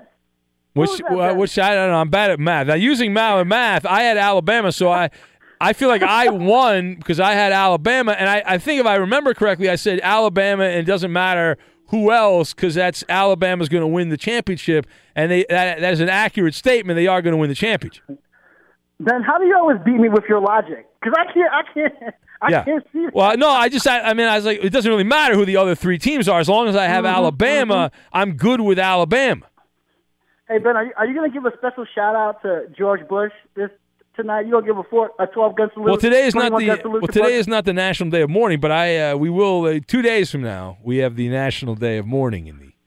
Hey, it was Yes. awesome because my one of my friends he works for the post office and no federal employees have to work that day. So everyone, Well, it's, it's the little things in life that you look forward to. I well, I have a friend of mine that works at the uh, the uh, Internal Revenue Service. I'm guessing he's off as well. He, he's probably now he's a big Democrat, that guy. So he's probably he'll become a Republican that day. Uh, he'll be a big Uh, fan. yes, sir. Yes, sir. Absolutely, a free day off Shout out to Yeah. employees.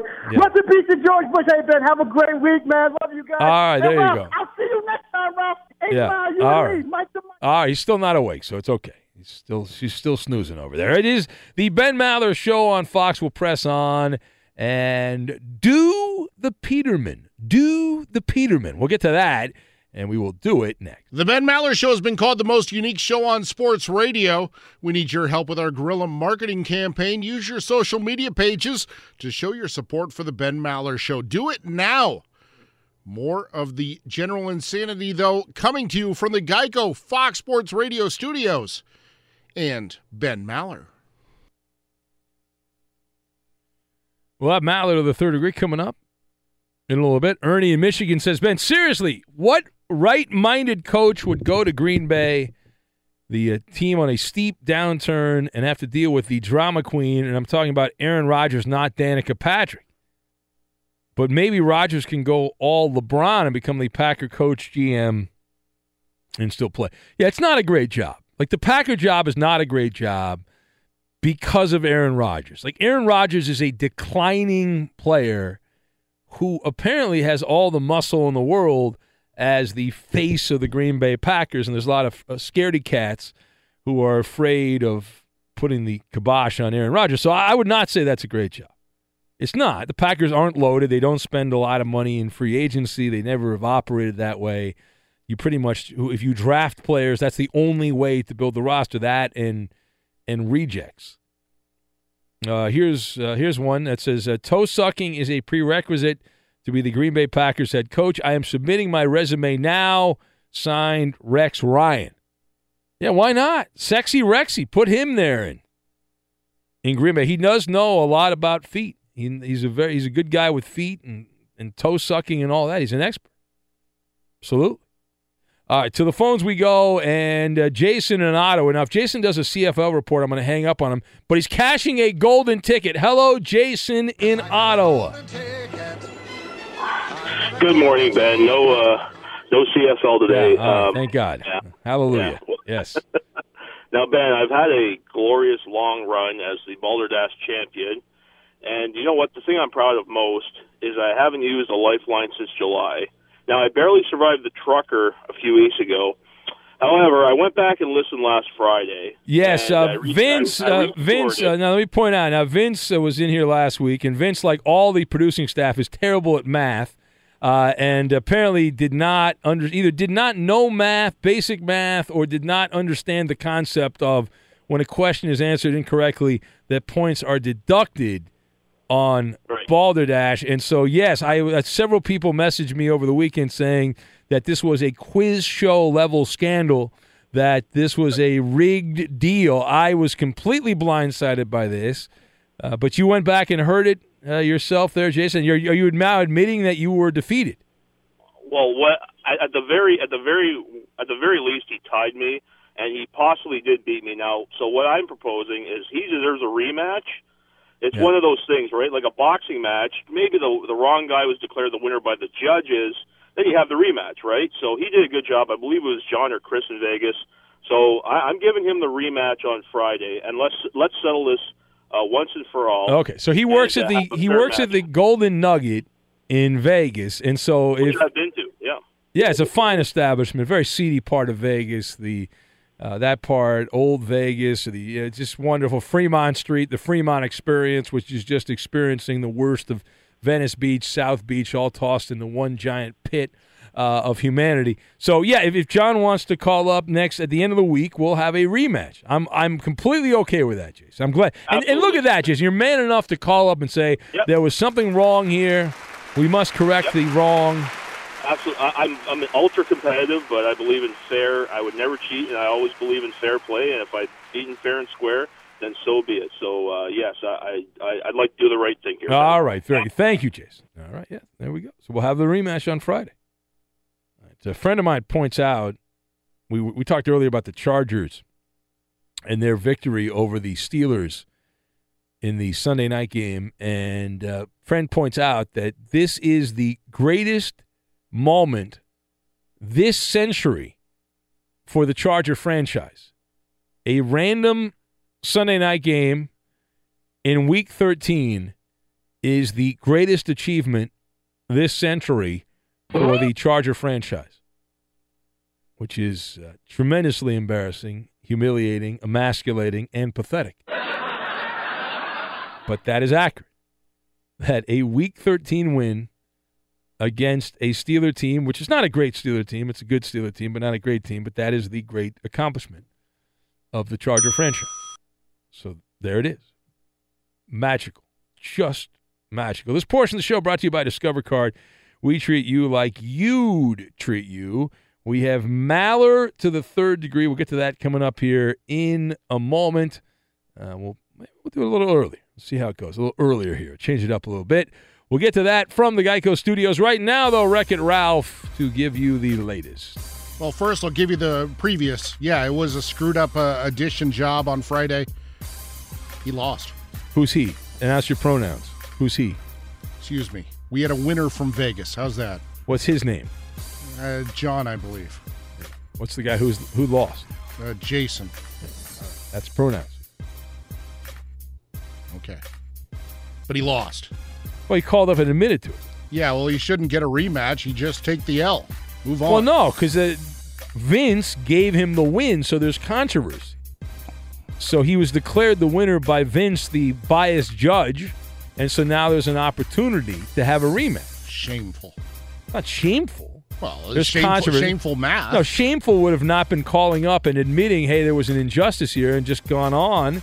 And Jason, to his credit, a good Canadian lad, Jason just realized, hey, wait a minute, I have something wrong here and I'm going to correct it. But Ben, you must admit the math was shameful.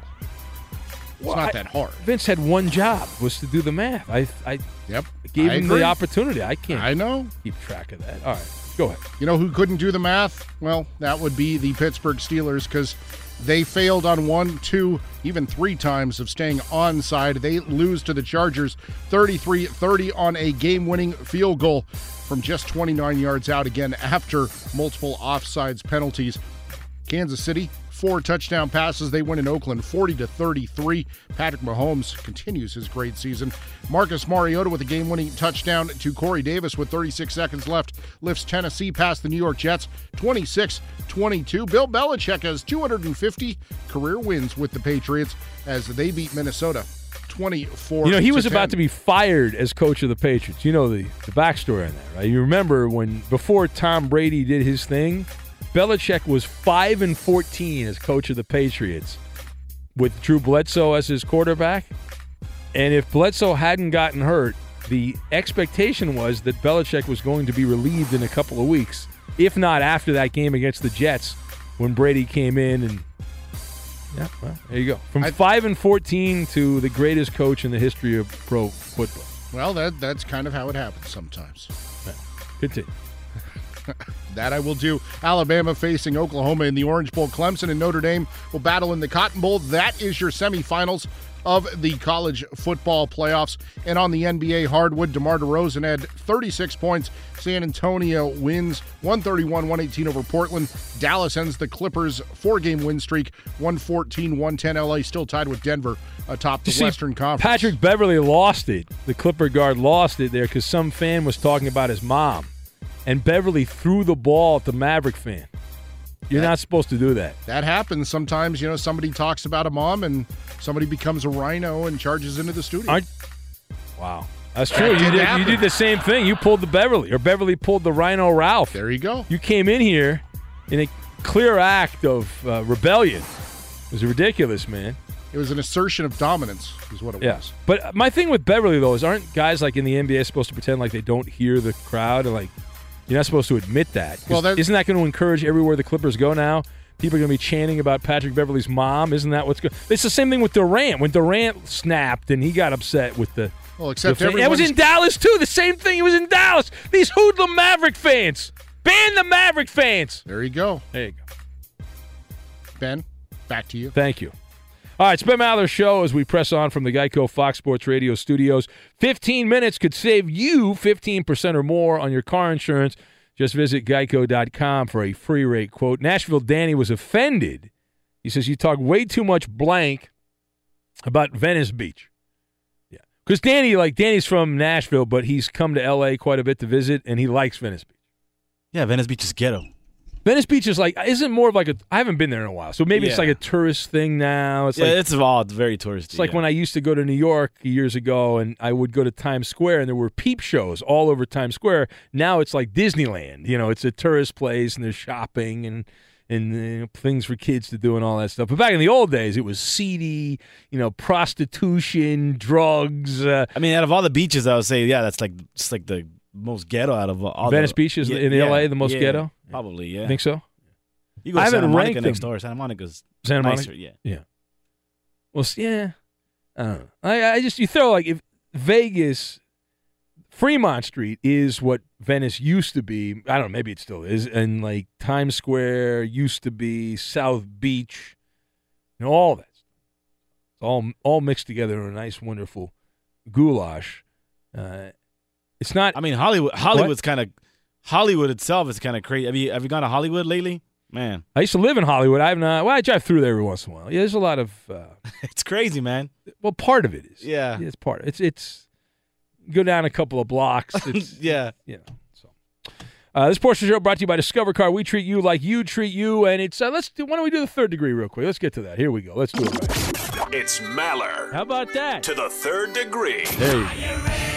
This is when Big Ben gets grilled. Is it Eric A. Reek? I think he wants to be called A. Reek in Minnesota. Anyway, he, wa- he wanted Jason in Ottawa and Kid Caller Antonio. It is Maller to the third degree in the Koopaloo. Now, a new report is saying that the Giants are unlikely to trade Madison Bumgarner. Ben, do you think that the Giants are just trying to up the price on him? Well, I don't believe the report. Like I don't believe. The, the, the question is trying to trade. This was an unnamed source. I saw the story over the weekend. An unnamed source. Uh, the Giants aren't trying to trade uh, or unlikely to trade or not trying to trade. It, you know, it's semantics. It's a game of semantics. The winter meetings are still a little ways away. And so once those get going, first of all, later this month, there will be several more plot twists with Madison Bumgarner. He's under contract for only one more year. At his age and with his velocity, the where it is, considering the Giants are not going to catch the Dodgers next season in the National League West, it would make sense to trade if you're the Giants, Madison Bumgarner, because he's not going to be around uh, long term. You think he's going to get more money from the Yankees or the Red Sox or somewhere like that. The other thing to remember with the trade speculation is Corey Kluber is the next big name pitcher who's going to change teams. That could happen before the winter meetings. Cleveland's going to trade him, whether it be to the Mets or the Dodgers or somebody else. And then after Kluber goes, Madison Bumgarner is next on the list. And so San Francisco is going to stink again in 2019. It makes sense to trade him. Now, the other option is to wait until the trade deadline, July 31st, and then keep him for half a year and then trade him and, and try to get some desperate team at the trade deadline to give up too much. But at some point, the, it's the logical move to trade Bumgarner for the Giants. Next. Now, earlier this weekend, Kirby Smart wasn't the only one campaigning for Georgia to still be in the playoff despite their loss to Alabama. Nick Saban also said that he thought they should make the Final Four in college football. Yeah. They did not, however, Ben. Do you think Yeah. they should have? No, uh, thumbs down. Of course, you you know you expect the coach at Georgia uh, to be the cheerleader. They lost by 20 points to LSU. They that combined. How about the play calling by Kobe uh, Kobe Kirby Smart uh, for for Georgia in the SEC championship game? The fake punt in the tie game, not exactly a Phi Beta Kappa move. Coaching for the Georgia Bulldogs. That was Georgia's playoffs. They were in the playoffs against Alabama. They had their chance. And guess what? You lost. There are consequences for losing. That was your playoff game, Georgia Bulldogs. You came up on the wrong side of it. And that's life. The second thing, that's life in college football the year 2018. Uh, some some good teams aren't going to get in. You know, there's this big banging of the drum to get more teams in the playoffs. And someday they will have eight teams. They'll go from four to eight. And then they'll be debating about number nine. They'll say, well, we should put 12 teams in. Why stop at eight? That's the way it goes. It doesn't matter. Alabama's going to win again. That's it. Everyone else is playing for second place. Georgia had a shot. They had Bama on the ropes. They let up. They lost. They lose. Go home. See you later. Next. Now, you regularly state that you think NBA coaches have very little to do with a team's success. Now, this weekend, Steve Kerr took the blame for the Warriors' troubles lately. Do you think he deserves the blame, though?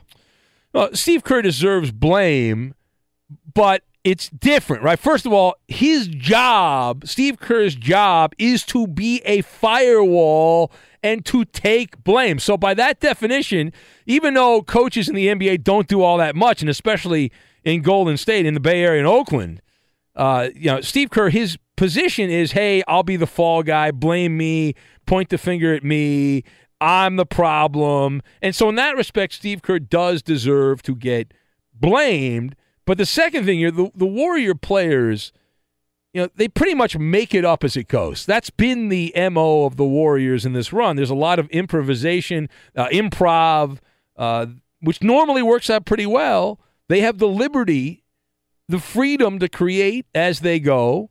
And so Steve Kerr is really nothing more than a mouthpiece uh, that he has to be out in front, throw some witty one-liners out to the media, and then when the team isn't playing well, which that's, this is like the first time since he's been there, they haven't had that great a stretch. Then he's got to sit there and say, "Oh, it's my fault. I'm terrible coaching by me." When in reality, it's not terrible coaching because he hasn't been coaching since he, since he left TNT back on uh, his television days. All right, there it is. Maller of the third degree. How did we do? Ben, you pass this edition. All right, that is a winner. And we move on now to the Insta Trivia. And here we go. Tarik Cohen of the Chicago Bears. He had 12 receptions for 156 yards. He also threw a touchdown pass in the Bears' loss to the Giants. Cohen joins blank as the only players in the NFL all time to have 150 receiving yards, 12 catches, and a touchdown pass in a game. There's a trend to the Who Am I and the Insta Trivia. Again, Tarik Cohen of the Bears. How appropriate that Cohen on on uh, first night of Hanukkah, uh, 12 receptions, 156 yards. I don't think he's Jewish, and also threw a touchdown pass for Chicago in their loss to the Giants. Cohen joins blank as the only two players in NFL history with 150 receiving yards, 12 catches, and a touchdown pass in a game. That is the question. The answer next.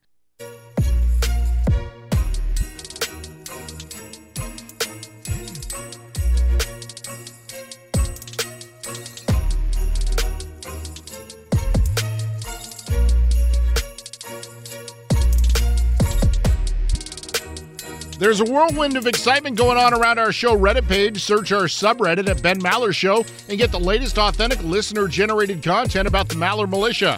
Now let's get back to the Geico Fox Sports Radio studios and Ben Maller. And here's your instant trivia. Tarik Cohen of the Bears. He had 12 catches, 156 yards. He also threw a touchdown on a gimmick play. Cohen, in that loss, joins blank as the only players in the history of pro football to have 150 yards receiving, 12 catches, and a touchdown pass in a single game. Uh, Manic Mike is going with Quasimodo. Bob checks in with Deion Sanders, Odell Beckham Jr., guest by Ryan. Who else do we have? Larry Centers from Arik or Eric or E. Reek, or I don't know what the hell you want to call him. Uh, who else do we have? Spider Rico from Husker Kevin. Uh, page down, Red Grange again, guessed by Will. Blind Willie going with Billy Bob Thornton. That's Blind Willie from Florida. Who else? Page down, page down. Julian Edelman from Trip. Irving Fryar from the Medica Medicor Kabuki. Uh, who else? Adam Shut the F Up Thielen from Just Josh. Mike Ditka from The Rooster. Ralph, do you have an answer, Ralph? It's my bro- my brother, Michael Irvin. Michael Irvin. All right. Is it Michael Irvin? No, that's incorrect. The correct answer, the greatest of all time, Jerry Rice. Jerry Rice, who's most famous for his days with the 49ers, but he played with a bunch of other teams after he left the 49ers. But Jerry Rice and Tarik Cohen of the Bears, the only two on that list. Let's go to Jim in St. Louis, who's next on Fox Sports Radio. Hello, Jim. Big Ben, it's an honor to speak to you, sir. Welcome, Jim. How can we help? Hey, um, we got we got some dark times in St. Louis sports right now, as you well know. I mean, my my Billikens are okay, but I mean, the Blues suck, and you know, you know the story. Well, the Um, Ram, the Rams are playing great. You should be very happy. The Rams are playing very well. And, Yes, it, and, sir. and Yes, it is sir. a direct result of all that sucking they did the last couple of years in St. Louis. So you should feel like you you should feel some sense of uh, responsibility for I- the Rams' success. I'm I'm I'm back on watching them. I'm not as bitter as some, but you know, um, I wanted to tell you that um, when I first started uh, on this night shift job here, um, I was listening to you, and then all of a sudden, my local affiliate went to another network, which Oh. I was in, incensed about. How dare them? How dare them? Then, then I was at a live event, and I said, "Look, guys," I said that crap sucks that you're playing now. I said you got to get back to Big Ben and my boys on Fox. And like the the day after, they were back on, and it's been been like that for about a month and a half now. The power. Look at that. Jim's got a he's got enough muscle there to put us back on in St. Louis. Well, that's a good job by you, Jim. Thank you. What kind of work do you do? It keeps you up late at night here. I'm in a QC lab testing soaps and all kinds of products that you'd be aware of. I just I don't know I don't know if you want me to say the names of them. Oh, or not. that's all right. No, you need to play, But you know, I'm giving you a golden ticket. That's a good job by you, Jim. You got our back.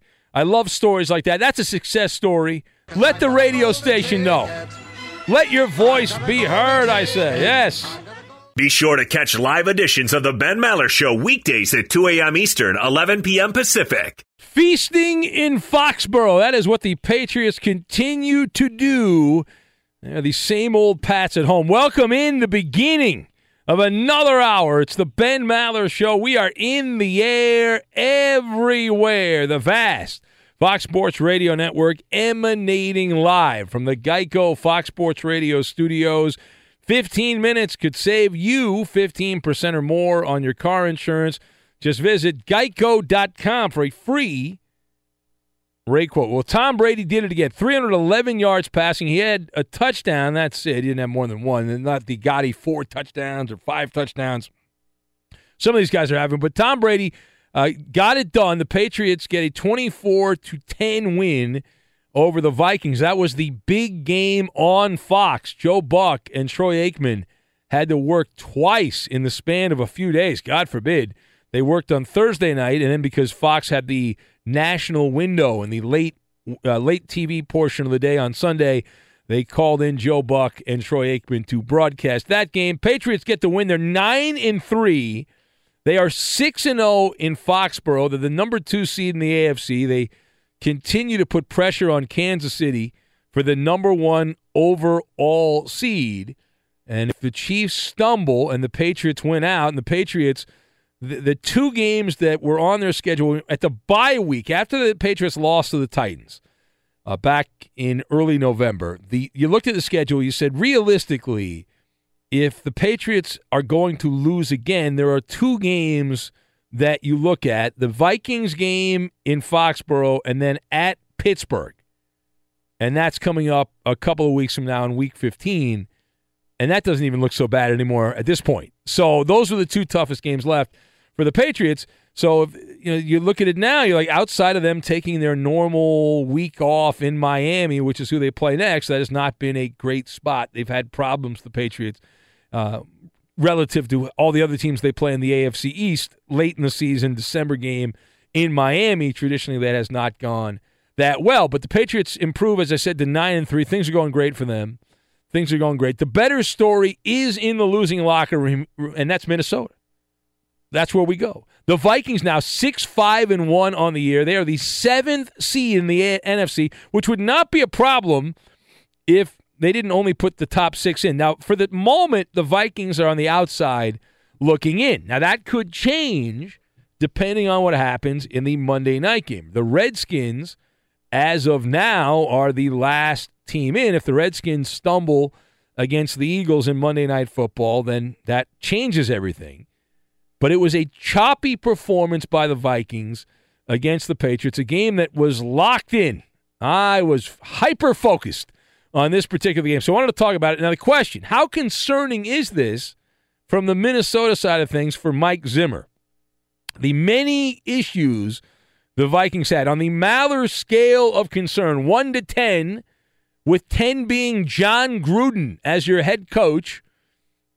I'm going to put this at a 9 for the Vikings. I'm going to put this at a 9 for the Vikings.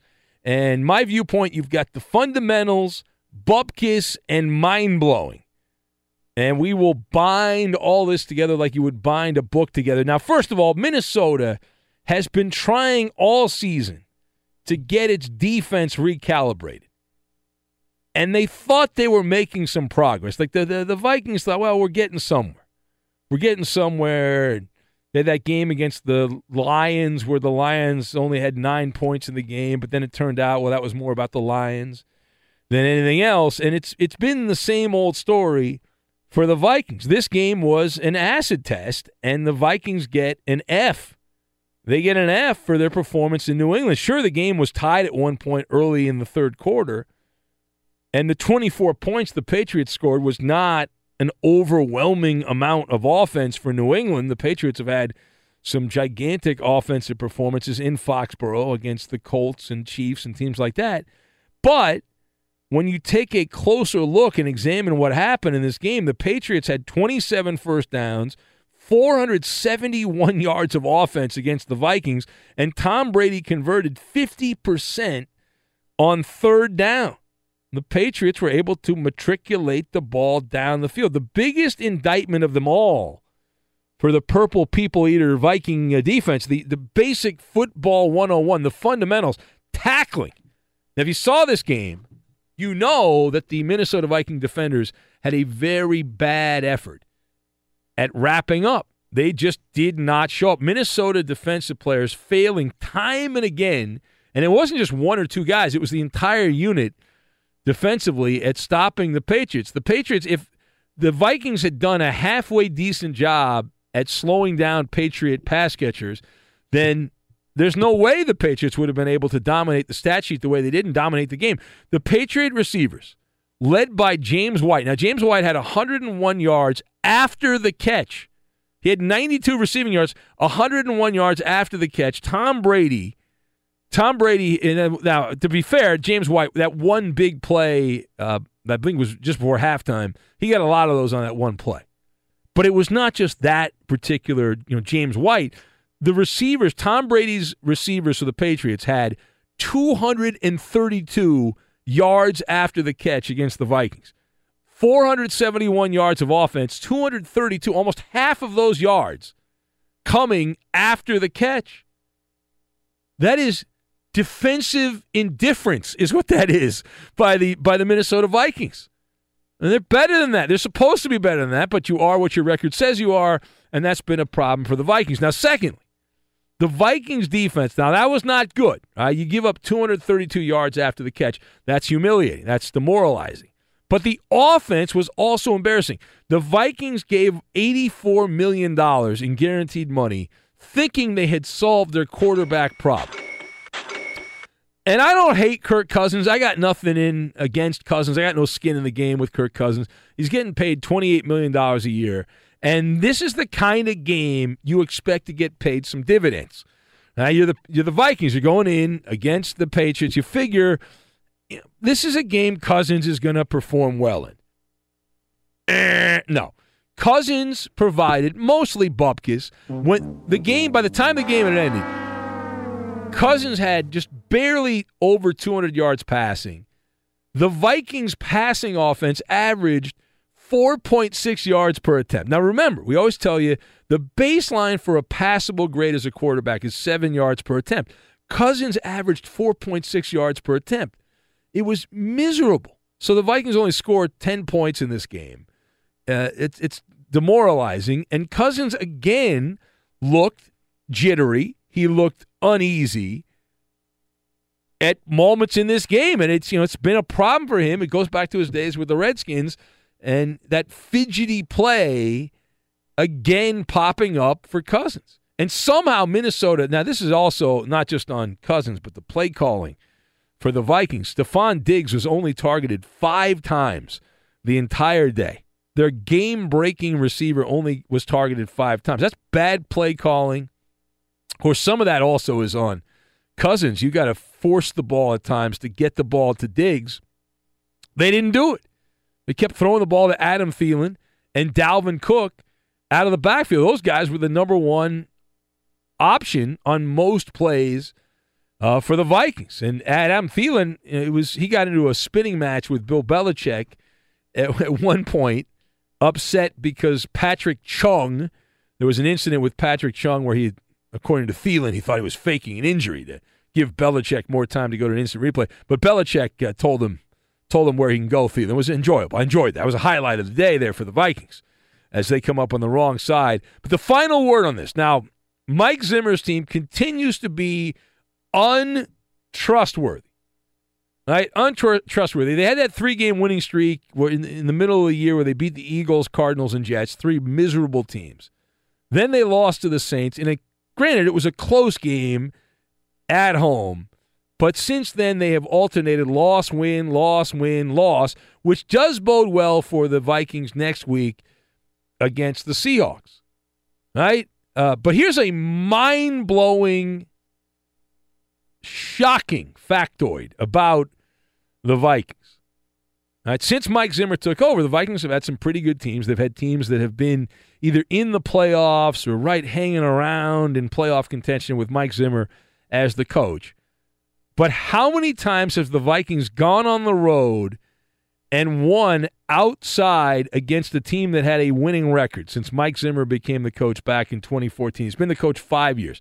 How many times have they been able to go on the road against a team with a winning record and win? Uh, the answer is not none. Once. One time since Mike Zimmer became the coach. That was back in week 17 of the 2015 season. The great Teddy Bridgewater beating Aaron Rodgers, and Bridgewater had less than 100 yards passing in that particular game. But that's it. That's all. Other than that, the Vikings have not been able to go on the road against a team with a winning record and and an outdoor game and win. Has only happened one time since Zimmer became the coach. And you look at the schedule, the Vikings play at Seattle. That's the next game. Now the Seahawks have a winning record. That game is outside. That is a night game. That is December 10th. That is a a game on not not tonight, obviously, it's next Monday night in Seattle. So if you base what has happened on what's going to happen, then that would that would mean that Minnesota has little chance of winning in Seattle. And then after that, you got the Dolphins, Lions lined up in a row. Those should be win- wins for the Vikings, and then they close it out with the Bears. So there has been a separation. There has been a separation in the in the NFC because you've got you've got the Seahawks who won again over the 49ers convincingly, the Cowboys who didn't play, they played on Thursday, and the Bears. The Seahawks and Cowboys have 7 wins. The Redskins are the last team in right now. They have 6 wins. The Vikings have 6 wins. The the last spot's still up in the air, but there's a little bit of wiggle room for Seattle uh, for them as the last uh, wild card team in, and then you've got the Bears and the Cowboys who are currently leading uh, their division. So the last two wild cards that aren't division winners. You get the Redskins and the Seahawks, who are the last two teams in. All right, it is the Ben Maller Show on Fox. Let's hear from Mike Zimmer. He didn't have a lot to say about the game itself, but he had a lot. He had much to say about the big news of the day in the NFL. Mike Zimmer talking about the firing of the Green Bay Packers coach Mike McCarthy. Do you have any thoughts on the Packers firing Mike McCarthy today? No, I didn't even know about it Oh, until I. I think it's sad. Uh, Mike McCarthy's a, a good football coach. I think it's a mistake and uh, just one man's opinion. Yeah. Well, first thing here, that's what you're supposed to say. That's by the book, right? That's all coaches say the same thing. So I take what coaches say about other coaches with a grain of salt. It'd be like me saying I don't think any talk show host should lose their job. I think all talk show hosts do a great job. Anybody that does sports talk radio should keep their job because why fire a talk show host? They're good people. They try really hard. You should never get rid of a sports talk radio host. Well, of course I'm going to say that. I'm a sports talk radio host. If I was a coach, I would say the same thing. And especially the other thing here with Mike Zimmer, uh, you want McCarthy to coach the Packers because that is an easy mark. You can do pretty well if you're Mike Zimmer. You can do you can hang in there with with Mike McCarthy. I don't know what the Vikings record is since McCarthy became the head coach, but I'm guessing it's not all that bad. I'm guessing the Vikings have done pretty well against Green Bay since Zimmer took over. So the concern is the Packers could actually hire somebody who's really good, and that thus the uh, trickle down effect could cause problems to you if you're Mike Zimmer. Here's Kirk Cousins on the many issues, the many, many issues the Vikings offense had. I think it was a combination of um, a good job in coverage and and um, you know certainly we made some mistakes, but I think they just did a good job uh, playing their scheme. Well, thank you, Captain Obvious, uh, Kirk Cousins. Hey, but at least he's good at selling beds. At least he's good at selling beds. All right, so the Ben Mal- Ben Maller Show on Fox. Let's go to the phones. Let's go to Chris in Houston, who's next on Fox Sports Radio. Hello, Chris. Before I get to one, I want to say I think Jason in Ottawa sucks sucks toes better than Dwight Howard. Wow. Why would you say that? Because he admitted there was a scoring malfunction there. He called up. He said there should be a rematch. What's the problem with that? He did the right thing.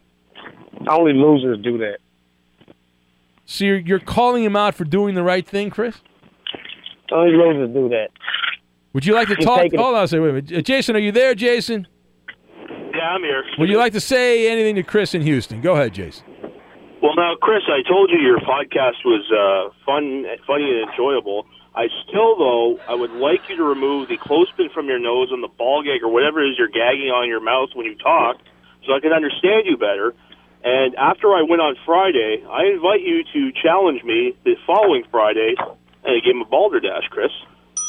Now, uh, the other thing too, Chris, I'm going to give Real Talk another golden ticket here because you know what? I don't think he got his point across uh, in, in talking with you there, Chris. So. Yeah. All right, all right, uh, Chris, you're. Your thoughts? The only thing that sucks worse than than the Pittsburgh Steelers defense is Real Talk's uh, rap. That's what that's what sucks worse. And uh, you you, you just you, you just a you lame man. You just you like that that guy that thinks he's perfect all the time. I mean, uh, just just just calm it down, man. You want to talk about how I talk? You talk like a nerd. All right, uh, Jason, your thoughts. He called you a nerd, Jason. Your thoughts. Well, well, that's fine. I mean, I'm successful, so I guess in that case, uh, being on food stamps for you and me being successful would, I guess, procure me to being a nerd. I understand that, Chris, but uh, uh, we can't really understand what you're saying now, Chris. If you could just clear that up a bit, I don't know what's going on. Maybe you have a deviated septum or something going on uh, health-wise, but uh, yeah, I don't know. But I think Real Talk is a phenomenal caller, and uh, I'm sure I'm sure he'll uh, address you uh, promptly. All right, uh, Chris, your your thoughts on this? Dude, you you're you're successful. You you you're as successful, successful as the CFL report. That's how successful you are, bro. so you want to keep talking about food stamps? Like really? Like you're on top of the world? You're calling an overnight radio show trying to pr- promote a, a, a Hey, CFL hey, report? calm, calm down. How dare you? How dare you? Hey Ben, I love your show, Ben. I love you. your show. I- I'm just saying, Ben. You know, you, he's cheating on you too, calling Jonas show. You know, Yeah. playing roles on Jonas show. How about you talk about that? No, I didn't know about that. I had no idea. Yeah, yeah, he's over there. But, He's- he- but that doesn't yeah, mean you're cheating cheating. That, does- that means you're cheating on me too. By the way, uh, I want to point that out. So, by, you, oh, by I can never listening, cheat on you. I only listen to the Ben Maller show, man. That's Wow. the only thing I listen to that's to. impossible. You, by you ratting Jason out, that tells me that you're also uh, not. Well, well, well. See, Loyal. Ben, I work on the weekend, so I have I listen like listen to sports, so I listen to Jonas. Yeah. You know, but I don't call Jonas's show. You're not. You know, you know, no. You can listen to it, but calling and, Yeah. and, and trying to put your and put your CFL report off on Jonas like Jonas cares. Jonas don't care about CFL. Everybody knows that. Yeah. Well, So- I, I so- understand, but I, I, I, get you. All right, so interesting. So, all right, so this is a personal beef between you two. Uh, Nah, I'm not worried about him. Yeah, you're not I'm not. I'm not worried about him, being. Now, what I really want, I really want to talk about. Now, you said some stuff, Ben, earlier. Now, now, let me get this straight. Good teams defined by close wins, and bad teams lose close close losses. Is that what you said? How, is something like that? Is that what you Well, said? you can go right? back and hear the podcast, which is available on iTunes and iHeartRadio and all places you can get the Ben Maller Show podcast, which is five stars, number one rated. Tell a friend, subscribe to the podcast. Number That definitely helps pay the bills. Yes. Exactly, exactly. Go listen to the podcast and hear Ben put his foot in his mouth. Because see now, I'm not see, putting my foot on my against- mouth at all. What did I say that was incorrect? Yes, you sit here and say the Texans are frauds, and yeah, and they are. They are. They are. The A fraud. What, what did I? games, I oh, they, Brady, they are a fraud. The Texans are a fraud. just because they win close games, don't make them frauds. No, man. they're a fraud because they haven't played anybody. They're a Well, well, fraud. Who have, who have Brady played? I'm, you know, one thing. Kansas said City, that- the number one seed in the AFC, and beat them.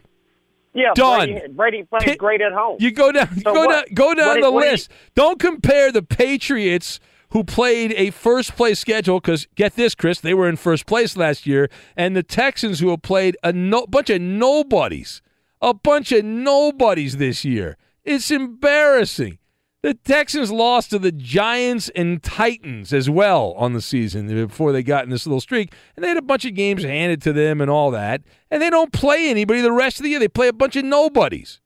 Exactly, we do. But you know what? The Patriots lost to who? The Tennessee Titans, the Jacksonville Jaguars.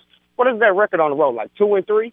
So with Brady, and I told you the Texans are going to get that number one seed because Brady's going to lose to Miami and he's going to lose to Pittsburgh on the road because he doesn't Uh, the play Patriots well on the road. Patriots are three and three on the road, and they have wins against the, the Kansas City Chiefs, the Chicago Bears, who are currently a playoff team in Chicago, and that was when Mitch Trubisky was playing. So that's their big, big road win.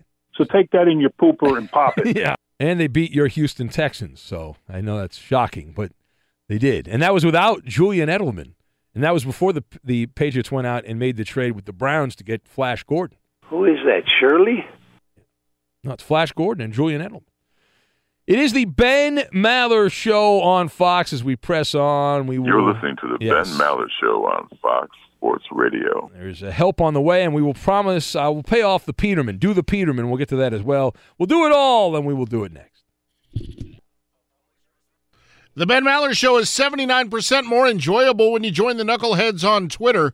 It's the backdoor way to be heard on the radio. Message the Maller Posse. Follow Ben on Twitter at Ben Maller. And of course, follow our executive producer Justin Cooper at UH Bronco Fan. Come, come, come, Kobu or Komoto.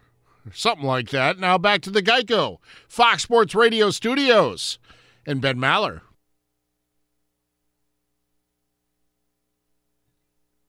doing the Peterman, that would be what Aaron Rodgers did. Rodgers in the game for Green Bay, that the final game that Mike McCarthy coached, 233 yards on 31 completions. The only other quarterback to complete 30 passes in a game and throw for less yards this season. Nathan Peterman, who will be going to Denver this week to work out for John Elway and the Broncos. And I hope, I really hope that Nathan Peterman can become a Broncos quarterback. I think that would be perfect. Uh, and he's actually probably better than the current Broncos quarterback. The Broncos won again on Sunday. They beat the Cincinnati Bengals. But this is not a sustainable formula for the Broncos. They're getting nothing out of the quarterback position. Now, you can get away with that, you know, occasionally, now and again, but Case Keenum had 151 yards passing and one touchdown in that game. The Broncos offense, what offense? Say what?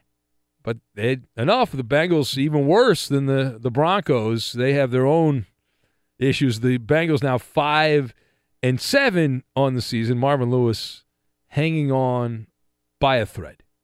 Hanging on by a thread. But the Broncos passing offense against the Bengal passing offense, they averaged uh, not a whole bunch of anything. Not a whole bunch of anything. 6.2 yards per pass attempt for the Broncos. Uh, again, good teams average at least seven yards per pass attempt. 6.2 for Case Keenum. Let's go to the phones. And Marcel in Brooklyn is next on Fox Sports Radio. Hello, Marcel. Happy holidays and happy prosperous new year, Mr. Maller. Scooby Doo Doo. Yes. I knew it. Scooby Dooby Doo. Yes. Hey, um, it's Monday. We're starting a Christmas week, and it is going to be very foggy overnight. Well, Mr. Maller, I like to tell you about it since the top of the hour that you said about my Seahawks that will play next week. I didn't realize in- I didn't realize they were your Seahawks, Marcel. I didn't realize that you in Brooklyn were a Seahawk fan. Exactly. I'm a fellow 12. Russell Wilson is my is the best. He passes and going through touchdown like this. Just like that. Now, then why would you be a Seahawk fan though? Why would you not pick some some team uh, more geographically desirable for someone that lives in Brooklyn? Well, fortunately, I was a fan ambassador for two of these great states. One in New York, Yeah. second in Washington. Oh, okay. All right, whatever that means. I have, I have no idea, but congratulations. That's wonderful. Well, um, Mr. Maller, Yes, what? Yes, Marcel? Mr. Maller. All right, I love the respect. Yes, tremendous respect. Yes. All right, get to the point, please. Well, um, I can't watch the Seahawks 49ers game yesterday and the uh, Yeah. Giants and the Bears yesterday. Okay, congratulations. What I would like to go first for you. Okay, this is tremendous. We're building up to a crescendo. This is true. I can I can hardly wait. I'm I'm a good friend to you, Mr. Maller. Yes, you are. You're a tremendous friend. You keep calling me Mister, and very few people in my life call me Mister. So it's a great a, a great mitzvah that you call me Mister. But can you sum this up in one sentence, Marcel? One marvelous sentence, a complete sentence that will finish in a question mark. Of course. Ready? Respect. R E S P E C T. Yes, respect. Thank you, Marcel. Tremendous job. Go back to your video games, please.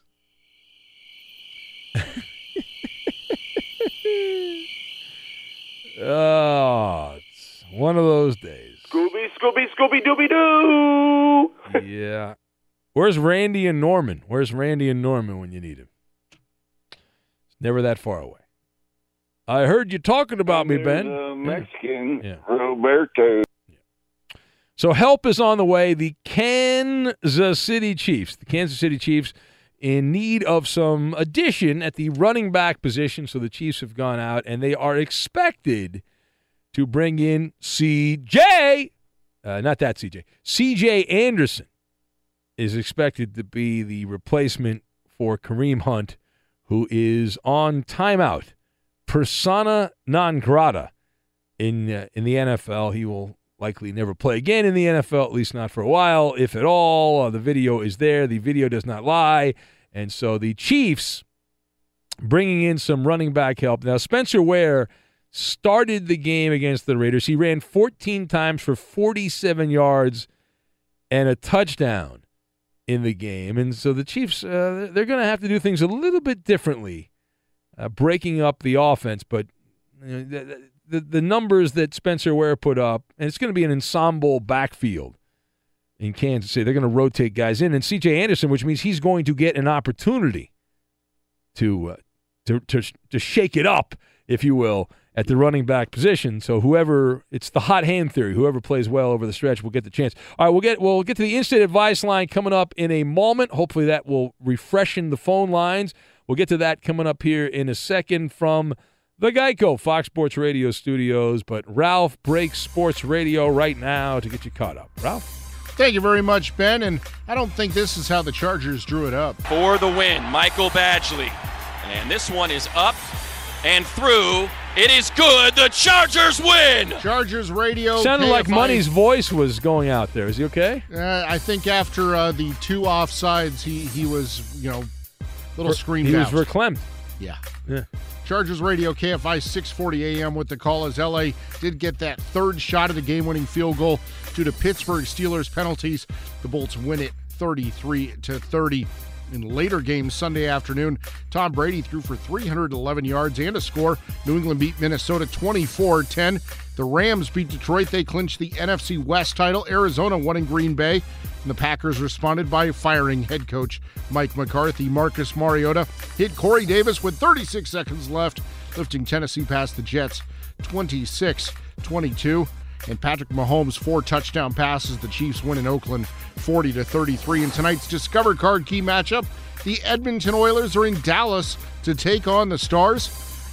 Face-off will be at 8:30 p.m. Eastern Time. Speaking of matchups, become a new card member and Discover Card will match all the cash back you've earned, dollar for dollar at the end of your first year. Learn more at discover.com/match. Limitations do apply. The college football playoff it is set. Arizona and Oklahoma will meet in the Orange Bowl. Clemson and Notre Dame will battle in the Cotton Bowl. Those are your semifinals. And on the NBA hardwood, Dallas 114 110 win over the Clippers.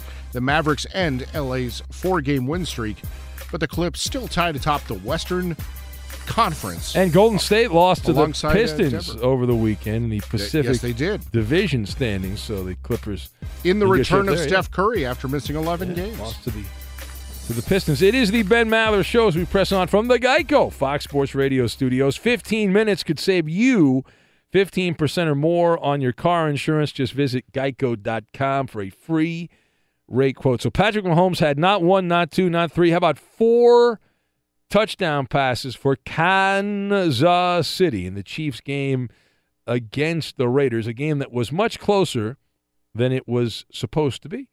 But the Chiefs, with those four touchdown passes, Mahomes now has 41 passing touchdowns on the season. Now, why does that matter?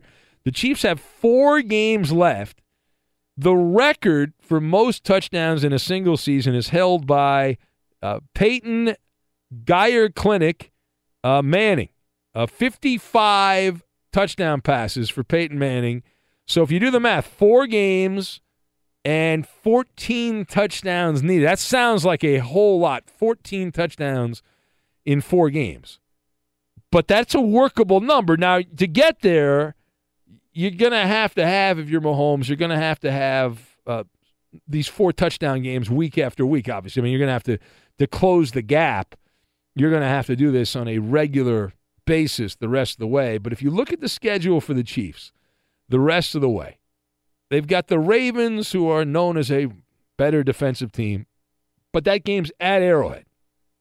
Chargers at Arrowhead. Three of the final four games are in Kansas City. Uh, they're against three of the four teams are known more as defensive teams the Ravens, Chargers, and Seahawks. And then the last game's the Raiders. And then you wonder if the Chiefs have that wrapped up. Will Mahomes even play in the Week 17 game against the Raiders? But let's play the hypothetical. Let's say that number one seed is still on the line.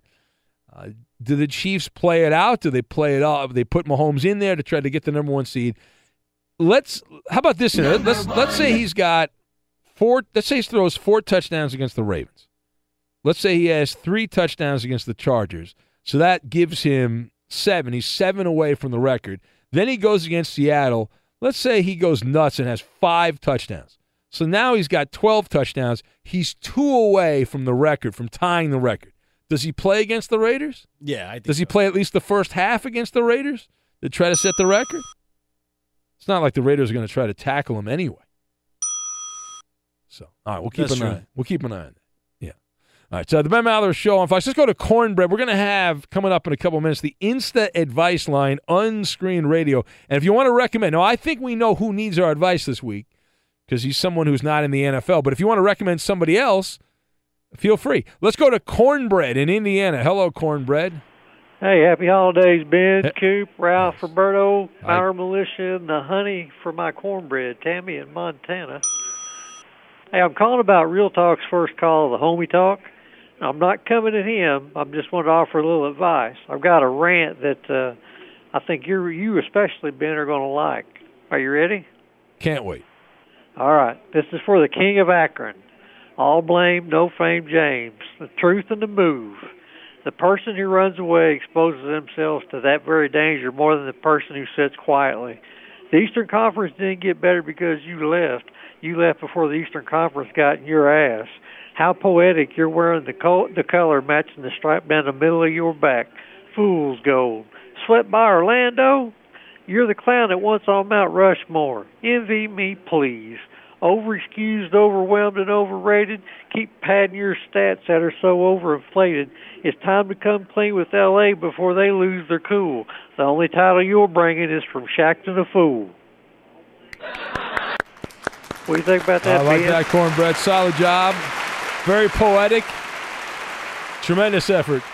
Good I thought job. you bud. liked it. That might cheer you up for the evening. What do yeah. you think? Oh, I'm in a much better mood now. I'm so such a great mood. Uh, thank you, Cornbread. Uh, wonderful. Uh, there you go. Not bad. That was pretty funny. Mr. Mr. Wonderful says Marcel in Brooklyn and Randy in Norman both amazing one-hit wonders. After that, very rough. Yeah, Marcel. Uh, this phone call again, more just to call to say hello. Yeah, just wanted he just wanted to say hello. Yeah, he's falling off a little bit, Marcel. exactly. All right. So the Ben Maller Show on Fox, the Insta Advice Line, unscreened radio. We are going to get to that, and we will do it here, and we will do it next. Almost all talk shows sound the same after a while. Think of us as a sports talk oasis from the mundane. The Ben Maller Show Facebook page is our own unique meeting place. Just take a second, join it. Take a look at Ben Maller Show on Facebook. Now let's get back to the Geico Fox Sports Radio studios. Here he is, Ben Maller. Hey, you sports figure guy or girl. Who the hell are you talking to, son? Here's some instant advice. Hold that thought. No one's paid attention to me for 10 whole seconds. And if you don't like it, screw you. And away we go. It's the Insta Advice Line unscreened radio. The safety net comes off. Now, I'm going to give out the number because I want some new people to call up. I'm tired of the same people that call up. Uh, so if you want to call in have your voice heard here on the Instant Advice Line, we're going to tell you what it's about here in a second. 877 99 on Fox, 877 996 6369. But the big story in the NFL over the weekend a stunner out of the heartland, Kareem Hunt. He's admitted now he missiled the Chiefs about that hotel or apartment assault, and the video led to his release. The now former Kansas City Chiefs running back in a crisis management interview over the weekend says he regrets pushing and kicking the woman. They both looked to be intoxicated. The footage purchased by TMZ was all over the internet over the weekend. And so, your advice to the now former Chiefs running back, who clearly, based on that interview, he's got the crisis management team. He's trying to get back into the NFL. So, advice to Kareem Hunt. And you can join us at 877 99 on Fox. Hello, line one. You're live on the air. Go. Uh, yes, Ben. I would look Kareem Hunt square in the eye and say, "You hang up on yourself, Ben Mallard." Fine advice. Line two. Hello, line two. You're on the air. Your advice to former Chiefs running back Kareem Hunt. Well, McDonald's is always hiring, but the more important question is: Is Angry Yes. Uh, line three. Hello, line three. You're on the air, line three. Beat Bella instead. Hey, there he is, Angry Bill. You asked for Angry Bill. There he was. Line four. You're on take the air. that in your pooper and pop it. Yeah. twenty dollars. Uh, no, I'm I'm good. Thank you for that. Let's go to Dwight Howard. Those on line six. Hello, line five. Hello, line five. He should smoke a lot of weed and join LaVar Ball's Big Baller League. I think that's out of business. Isn't that out of business? Line line six. You're on the air. Hello, line six. We're giving advice to former Chiefs running back Kareem Hunt. You got to be a professional pimp. I am a former friend. All right, line one. You're on the air. Hello. Hello, I think Cornbread should write a rap song for him because at least he knows how to rhyme. Line two. Hello. Big Yes, Mike Mallard. McCarthy is going to be looking for a running back. And All right. Bad job by you. Line three. You're on the air. Go. Timmy lets everyone beat it up. All right, line four. You're on the Big air. Red Mallard. Stop that. application out of McDonald's. You're going to need it, buddy. Uh, I don't know who need. Oh, oh, Kareem Hunt to McDonald's. That's a good job. You can rise up. You can become a manager. You make good money. Line five. Hello, line five.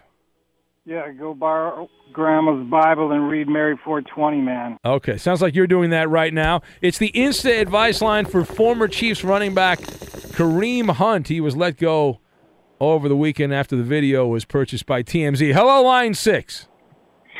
Get a haircut, Kareem Hunt. McDonald's isn't going to hire you, shaggy head. All right, thank you for that. Uh, appreciate that. Let's go to random line. Random line. Oh, you're hi, on the, Ben. Hey, it's Cowboy John Brad. Okay, happy 70th birthday, Ozzy Osbourne, and uh, Kareem Hunt. Uh, stay sober when you're around the. Uh, Well, she wasn't actually blonde; she was a brunette. So you gotta. She looked like she had been uh, enjoying. They were both uh, imbibing. Line one, it appeared. Uh, line one, are you there? Line one. Yeah, maybe you should go hang out at the Aluni Estate for Yeah. a while and uh, Uh, sure. Yeah, I'll, maybe I should go hang out there. Line two, hello, you're on the air. Line two. Yes, uh, Kareem Hunt should have known that whenever you're dealing with women, you should use the Maller maneuver. Well, that is correct. The Maller maneuver does not end all. You do not get released from your job with the Maller maneuver. You're not. Line three, hello. Line three. Beat the Ottawa bitch. All right, thank you. man. Well, Angry Billy, he's. Re- I'm okay with him retiring as a caller, but he comes back for the instant advice line. Line four, I hear you moving around. Line four, you're on the air. We're giving advice to former Chiefs running back Kareem Hunt. He wants to get back into the NFL. Come join the Patriots. You can do anything you want. Robert Kraft has bought Yeah, you up this yeah, yeah, yeah, yeah. All right, uh, schmuck from Maine. Line five, you're on the air. Hello, line five. Change positions. Become a kicker. The form on the kick, eh, eh. Line six, hello, line six. Hey, Ben, I think he should try out for the NBA and maybe come off the bench and be great like Montrezl Harrell. Wow. What's wrong Are you saying he looks like Montrezl Harrell? Is that what you're saying? How dare you? Montrezl Harrell's a fine player, by the way. My vote for six man of the year for the for the paperclips. Line one, hello. God is smart, man is not. Man made Line two, you're on the air. Hello, line two. Two in the pink, one in the stink. All right, don't know what that means. Line three, you're on the air. Hello, line three. He needs to be like Peyton Manning because Manning's the best ever. Random line, you're on the air. Go. But I saw her boobs. Now I'm a believer. Is that a drop or was that new? That was new. Saw her boobs. Now I'm a believer. I still got that line. Line four, you're on the air. Hello. Happy Hanukkah, Roberto. he lit the lights. He did. All right, one more. We'll do only one more. If it's good, I'll take credit. If not, I will blame the Koopaloop. Uh, it's the instant advice line for Kareem Hunt, the now former Chiefs running back. Line one. Line one, the last call on the instant advice line for Kareem Hunt of Kansas City. Line one, you are on the air. Go. Change his name to Mike. There it is. Thank you very much. The instant advice line reminds me when I interned for Lee Hacksaw Hamilton back in the day, and Hacksaw would he would interview all these hokey sports writers, and he interviewed a guy from the Milwaukee Journal Sentinel every year, a columnist who was like a basketball writer named Michael was the first name, uh, last name was Hunt, uh, and he Hacksaw would always shorten it to Mike, and then he'd say the last name Hunt. And it was always great. It was tremendously entertaining, just saying his name. you know. Come on in, man. Fox Sports Radio has the best sports talk lineup in the nation. Catch all of our shows at foxsportsradio.com. And within the iHeartRadio app, search FSR to listen live. It is the same thing that has been said by just about everybody in the hours since the big move in Wisconsin, but is it true, the thing that has been repeated? I say no. We will discuss. Welcome in the beginning of another hour. It's the Ben Maller Show. We are in the air everywhere. The vast Fox Sports Radio Network emanating live from the Geico Fox Sports Radio studios. 15 minutes could save you 15% or more on your car insurance. Just visit geico.com for a free rate quote. And so we begin here. The Green Bay Packers lost to the worst team in football. Now, that part of it, there's not much debate here who the worst team in the NFL is. The Raiders say, hey, well, we're the worst team in football, but the Raiders beat the Cardinals, right? The Raiders beat the Cardinals, and if you, you it's it's this season long tankathon which is going on, and the, right now the 49ers and Raiders are both in position because the 49ers and Raiders have two wins, so they are tied.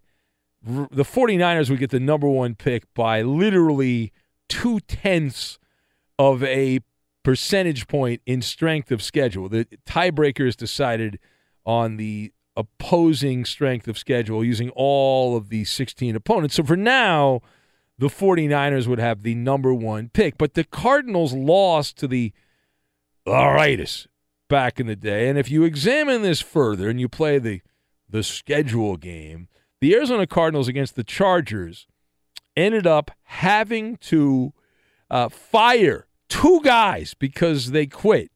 Starters lost their job. The only wins the Cardinals had gotten before Sunday was against the 49ers. They'd won both those games. That's it. And the 49ers have the first pick. So, anyway, Green Bay lost to the worst team in football. Aaron Rodgers was not on the same page with his coach. We've talked about that part of it. Go back and hear the podcast. But if you do the math, the arithmetic says that's it. The demise of Mike McCarthy. The Packers handed their longtime coach a nice pink slip and wished him well. Now, I had Mike McCarthy fired years ago. It took the Green Bay Packers a while to get around to it. But the timing on this certainly makes Aaron Rodgers look like a douchebag. It does. We've dis- we've discussed that part of it, but there's another part of it because in the hours after the move was announced and Joe Philbin takes over, the old Dolphin coach, Joe Philbin, who looks like you need to feed him a steak because he's too skinny. He takes over as the coach of the of the Patri- of the Packers for the rest of the year. Patriots, Packers, same thing. Uh, for the for the Packers the rest of the year. But I kept watching these different talking heads. The news came down late in the day, and the Patriot game was on and Troy Aikman said Mike McCarthy deserves better. It was a parade of defenders. It wasn't just Troy Aikman. It was just about every NFL broadcaster. Uh, they repeated some different version of McCarthy got a raw deal. He deserves better. And then the general consensus was that McCarthy immediately becomes the top available head coach on the 2019 market. Chris Collinsworth in the Chargers come from behind win against the Steelers said it was a no brainer that McCarthy was going to get hired after this season when the next round of coaching moves are made. So I wanted to talk about that. Again, you had Aikman saying that McCarthy deserves better and Collinsworth saying this was a no brainer. Let's discuss. Do you think that Mike McCarthy will have his pick of jobs? No, I don't. I do not. I disagree with the popular opinion of popular people. Uh, now, my perspective, you've got the treadmill, kinship, and stinky. And we will combine all three of these things. Now, A, Mike McCarthy, while he is immensely popular and must be just a great chuckster in these broadcast meetings, these production meetings, because I didn't see anybody who works in the NFL broadcasting world say anything negative about Mike McCarthy. That aside, he is no lock to be a head coach in 2019. Mike McCarthy has a lot of things going against him. Mainly the fact that his entire time in Green Bay, he coached Brett Favre and Aaron Rodgers, a pair of Hall of Fame quarterbacks, and only has one Super Bowl to show for. What happens when Mike McCarthy coaches a mere mortal quarterback somewhere else? Also, there's that little elephant or Komodo dragon in the room the fact that Mike McCarthy and Aaron Rodgers were clearly not on the same page. And since winning the Super Bowl in 2010, Green Bay under McCarthy has a 5 and 6 record in the playoffs. McCarthy's Packers of late have been essentially a mouse on a treadmill. They're running in place, they're not getting anywhere. And he oversaw a very conservative offense in Green Bay that, compared to what the Rams and Kansas City are doing, stuck in the Stone Age.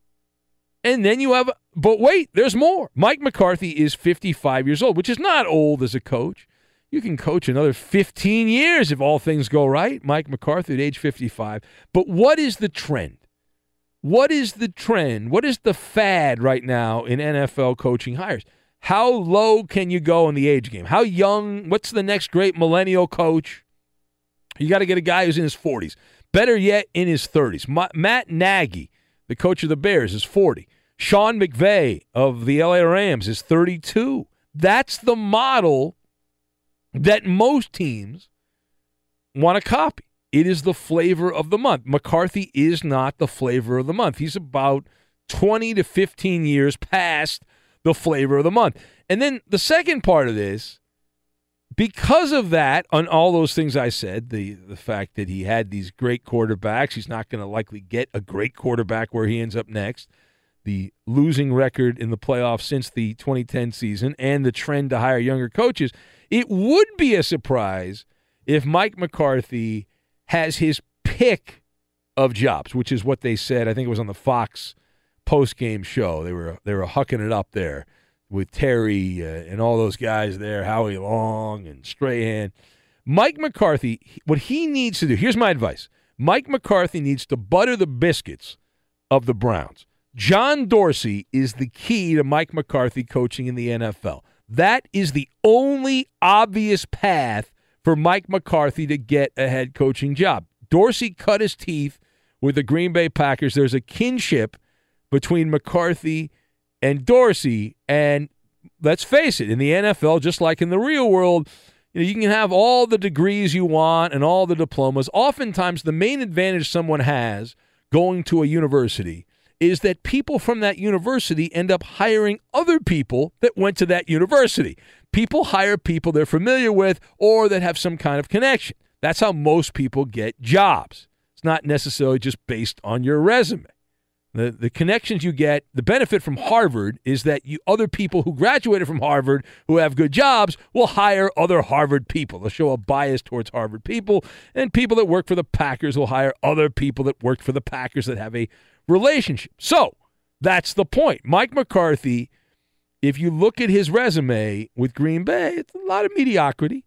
A lot of mediocrity. He can sell the fact that, hey, I've coached Aaron Rodgers. He can sell to Mike, uh, his old guy, John Dorsey, there from Green Bay, and say, hey, Baker Mayfield. Uh, I can lead Baker Mayfield to the promised land by the mistake by the lake and all this stuff.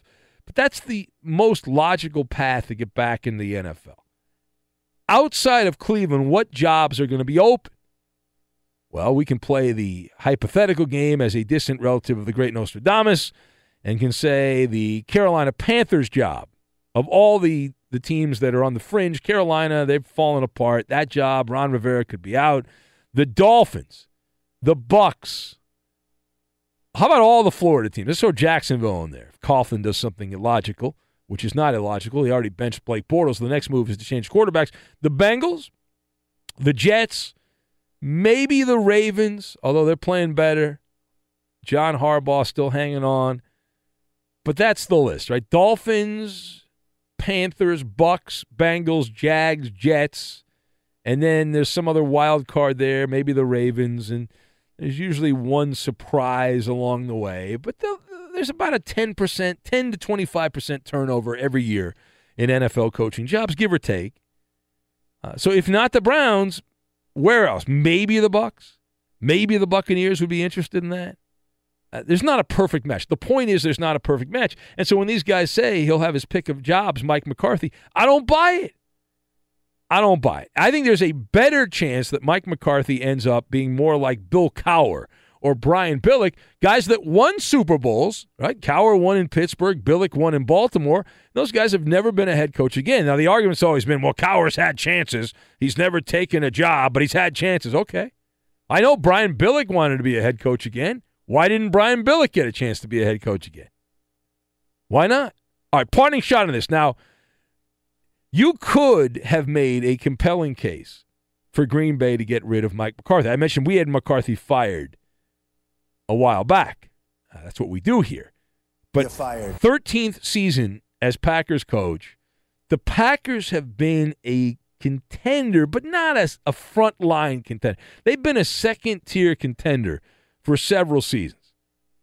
And that animosity with Aaron Rodgers. Aaron Rodgers looks bad. I've been saying it. Other people are jumping on the bandwagon now, and there's there's been a few people that have chimed in. Mark Chmura, very good at the bathroom. Mark Chmura, the former Packer tight end. Who? Uh, he said that Aaron Rodgers is not going to come out of this looking good. Mark Chmura knows about not looking good. Uh, Chmura said Aaron might be happy, but Aaron to me looks like a prima donna. The former Packer tight end said, "Looks like a prima donna basketball player in the NBA that wants his coach fired." That was the quote uh, from from Mark Chmura. Like even if you love Aaron Rodgers and you're a fanboy and rah rah Aaron Rodgers and you're just a complete toe sucker of Rodgers, you'd have to admit this this has the same tentacles of an NBA coaching move.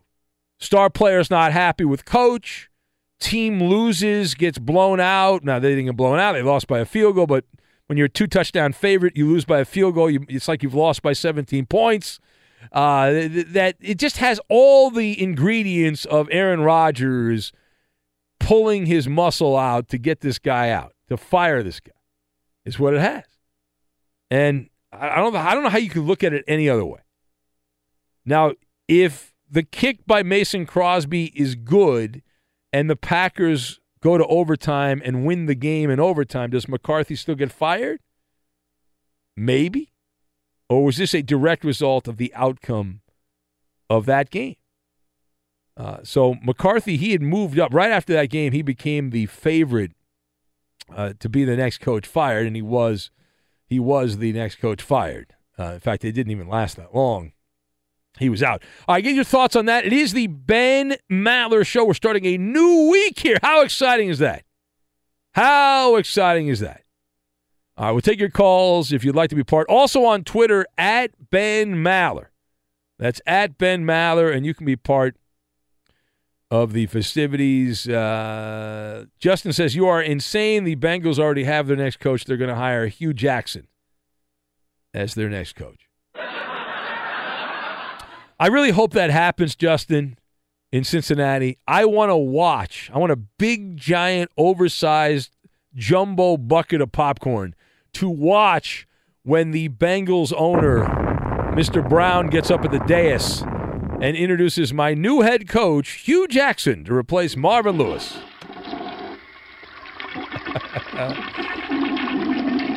See the tap dance that goes on on that stage. That would be just marvelous.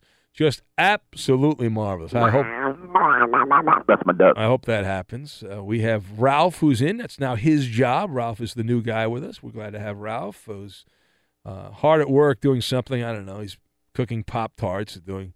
Oh, he eats uh, the noodles. He eats a lot of ramen noodles late at night. Good for good for my vocal uh, cords. It smells good though. You can smell the sodium. You can smell the salt. Yeah, there's a Yeah. lot of salt in, Smells good, in the though. ramen noodles. Only time I eat it was when I come to work. So you don't work that much, is what you're saying? So it's not that big a deal because you don't work all that much. Is that what you're I trying to work get at? plenty. Yeah. How much do you work? What's what's a what's a week like for Ralph? Let's go through Ralph's life. What's that like? no. All a right. lot of a lot of varied schedule. Let's put it A that way. A varied schedule. Yes, it, uh, you, Yeah. as opposed to being one shift, I'm one shift one day, another shift another day. Yeah. Isn't the morning shift here like ridiculously easy? Like there's no updates on the morning shift. Like one of the morning shifts is really simple, right? Yeah, I wouldn't call it simple. It's, It's, very it's, easy, very different. basic. Oh, yeah, there's no it's a lot of whole hour, watching, yeah. a lot of watching television. Uh, you paid, No, you're actually, essentially paid a- to watch television. It's a, it's right? a 'Cause lot on the of looking for stories. well, the Dan Patrick show, there's no updates, Yeah, right? yeah. On that show, no, there are updates on that show. are there up? Not at the top of the hour though. Yes. Dan Patrick starts at the top of the hour. Roberto, am it's I at correct? the end of the hour. At the top of the hour, there's no updates. Yeah, when It's you at start, the end there's of no. the hour. All right, but there's not. It's not. You like one an hour or something like that, right? Correct. Yeah. All right, so that's basically stealing money. No, because It's you have to money. find stories. Who cares? Most of these guys do one update. Most of our update guys do one update. They do the same thing over and over their entire shift. Well, That's what happens. Most is not me. I'm just saying. I mean, these guys do one, they do one, and that's it. The bare minimum. That's how they do it. Well, You're hey, saying you're Amanda, different? What's up? Yeah. The bare minimum, you know, it leads to bad math, and you know that that's not how I go. All right, it's uh, the Ben Maller show on Fox. The Aussie guy says the Packers lost to the Cardinals at home. Right? How could they not fire him? McCarthy should just go back to his strengths and film another King of Queens season. So from the Aussie guy. What- what- what- Some Aussie humor there. Appreciate it. Uh, we'll press on and we'll get to lopsided. Lopsided. What is that all about? We'll get to that and we will do it next. On the Ben Maller Show, we specialize in sarcasm, snark, and satire. All things needed to survive the ladies' shady, the shady late night characters you'll find on Twitter. Let your thoughts be heard by the masses under the cover of the microblogging website. Simply follow Ben on Twitter at Ben Maller. And of course, you can follow our technical producer, Roberto Flores, at Raider underscore Rob 24. In uh, Rico. Now let's go back to the Geico Fox Sports Radio studios and Ben Maller. We do have a bit of an update now. At the end of last week, there was a call, a guy from New Jersey who was actually near the, near the I think it was the second to last day of the week. He called up. He's, ah, well, you lost a bet. And he was accusing me of uh, some erroneous things, saying I would not pay off the bet. And I told him, I said, listen, if you send me Viking horns, if Adrian Peterson goes over 800 yards rushing on the season, that child beater, I will wear Viking horns for an entire show, but you have to buy the Viking horns. And he said, no, no, you know, who killed Kenny? Was all upset. Well, another listener, I believe, has stepped up and is going to provide that. I do not know for sure, though, but uh, David in Pennsylvania, I think, is going to do that. I have not heard yet 100% on that. So if he does, if Adrian Peterson gets over that threshold. Now, if Adrian Peterson happens to, I don't know, break his ankle uh, in pregame warmups or something like that, tragic were to happen, I mean, that would be devastating. Maybe he wouldn't be able to beat any kids up. Uh, and, uh, and then he would also not break the record, so we wouldn't have to worry about it. Throw that out there. So if you're concerned about that, there you go. And as far as lopsided is concerned, that would be the odds makers and how they perceive the two college football playoff games. The announcement came down on Sunday. Alabama and Clemson have both opened as double digit favorites in their semifinal game. Alabama playing Oklahoma and Clemson against Notre Dame. And this is the biggest, most lopsided playoff. It's only been around for a, for a few years, but Alabama opened a 14 point favorite over Boomer Sooner. That game is at the Orange Bowl, December 29th, and the Clemson Tigers opened an 11 and a half point favorite over the Golden Domers, the Fighting Irish. That's in the Cotton Bowl in Jerry's World in Arlington, Texas. And then the winners of those games will be playing in the championship to decide it all. And according to the numbers there, teams favored by 10 or more points have won over the last three seasons 88% of the time. But remember, there is no sure thing. I bring that up because the Green Bay Packers were a two touchdown favorite over the Arizona Cardinals, and somebody walked into a William Hill casino in New Jersey thinking, hey, I'm going to make an easy $1,000. I'm going to put $8,000 down on the Packers, and all they have to do is beat Arizona. They don't have to, I'm not going to worry about the point spread because even if Aaron Rodgers has a bad day, the Packers are still going to win this game. It was snowing in Wisconsin. It was in the 30s, a dome team, a two win team. The only wins the Cardinals had were against the 49ers. There was no way on God's green earth that Arizona was going to go into Lambeau Field and win. The odds were minus 800, straight up on the money line, minus 800. And so this guy bet eight uh, eight thousand dollars, eight thousand dollars to win a thousand, and the Cardinals won. The guy lost eight grand. Guy lost eight grand trying to win a thousand bucks. Oh no! And someone will do the same thing with Alabama. These bets pop up, and Alabama being being favored the way they are against Oklahoma, I can assure you that someone will do the same exact thing. All right, so the Ben Maller Show on Fox. Let's say hello to Justin in Cincinnati. He's cashing a golden ticket. Hello, Justin. Cause I've got a golden ticket. I've got a golden ticket. They are going to hire Hue Jackson. I don't like the hire, but that's what's going to happen. Marvin Lewis is going to be a horrible GM, like he's a horrible person, and that's what's going to happen. So happy Hanukkah, by the way. Duke won by about 60. Roberto, suck it. I'm All right, thank you, Justin. Tremendous job. Duke sucks. Thanks for the the kind messages. Yeah, I got an email also the other day. Uh, why um, I broke uh, I broke the mold. I did a college basketball Duke monologue a while back. Yeah, last week. Yeah. Well, that was only because I happened to be watching the game. It was the championship of the Maui, whatever Maui tournament or you know whatever Hawaiian tournament that is. Can you watch? to Ba- can you watch a lot of college basketball, man? I can't anymore. Uh, I can after the Super Bowl. Well, as a John R. Wooden Award voter, the most prestigious award in all of sport, Roberto, I must watch college Oh, basketball. nice. I'm given a watch list, and I have to keep an eye on certain players because my vote matters, and that vote will change some young person's life. The winner of the John R. Wooden Award, the most coveted award in all the sports, not the Cy Young, not the MVP, no, no, no, no, no, no, no, not the Heisman, no. It's so hard to watch nowadays. What you talking about? It's been, it's been this way for like 20 years. What do you It's been the same uh, molasses coaches overcoaching, uh, that Talk kind of about thing. the '90s, you know. Uh, Back you- in the 90s? Yeah, That's when it started. Yeah, UNLV. Well, Back in the, the running day. Rebels Yeah. of UNLV. May he rest in peace, Tark the Shark. One of the five worst interviews I've ever done in my almost 20 years at Fox Sports Radio, Jerry Tarkanian, yeah. Tark, I love him. We were so excited, me and Looney. We kept telling our producers, he's one of those guys. We wanted to get Jerry Tarkanian on. And I said, like, we gotta get we gotta get Tarkanian. Man, that would be great. We both loved those UNLV teams and just like the shady nature of Jerry Tarkanian. Yeah. You know, he's kind of always dubious, hanging out with like mob guys and all that stuff. We loved the legend of Tark the Shark. And when I was a little kid, I grew up in in Orange County in Southern California, and I used to go. I I would only go to a few UC Irvine Anteater games, but when UNLV came in, I would always want to go to that game. That was like the hot ticket. UNLV was this big global power, so I'd go to those games, and every once in a while, UC Irvine would win.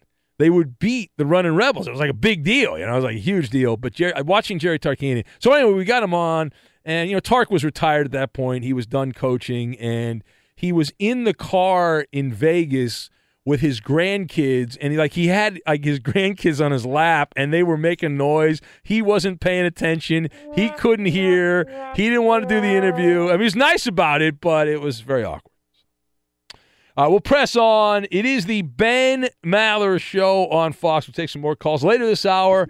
Coach, player, entertainer. Right now, though, Wreck It Ralph is here, and he will get you updated on all going on. That I will, Ben. And it starts with Sunday night in the NFL, where the Chargers missed an, a, shot at a game winning field goal, but the Pittsburgh Steelers were Easy for you to say. Yeah. They you were offsides. Then had their next kick blocked, but the Steelers were once again offsides. Finally, on the third try, the Chargers were winners 33 30 over the Pittsburgh Steelers. Philip Rivers, two touchdown passes, 299 yards in the air. He was all right. Good enough. Good enough is what matters in the NFL these days. Patrick Mahomes, well, he's pretty darn good. Four touchdown passes. Kansas City wins in Oakland 40 to 33. Tom Brady 311 yards in the air and a touchdown. New England beats Minnesota 24 to 10. Marcus Mariota with the game-winning touchdown to Corey Davis. Just 36 seconds to go there in Nashville, and the Titans beat What a the Jets horrible game that was. 26-22. You imagine having to pay to watch that game? The Titans and the Jets? Man, Well. it's painful. Sometimes the NFL can be that way. Garbage. It's like paying to go see the Rams, except the opposite. What? Because they won the NFC West. Most exciting Division team in football, the Los Angeles Rams. Well, I said it's the opposite. Number one team in the NFL. And right the winner of the NFC You know West why, Ralph? for back-to-back seasons. Because you can ram it all day and you can ram it all night. yes, I know. Damn Ram- right. Ram it! Ram it! Ram it! The Rams win in Detroit 30 to 16 to clinch back-to-back division titles. First time they've done that since 1979. Arizona 2017 win in Green Bay. You know, the Rams have been pretty bad most of their history. I mean, they right? They were very good and dominant in the 70s, and ever since. eh, Yeah, but before that, they were. I mean, they, they've been pretty crappy.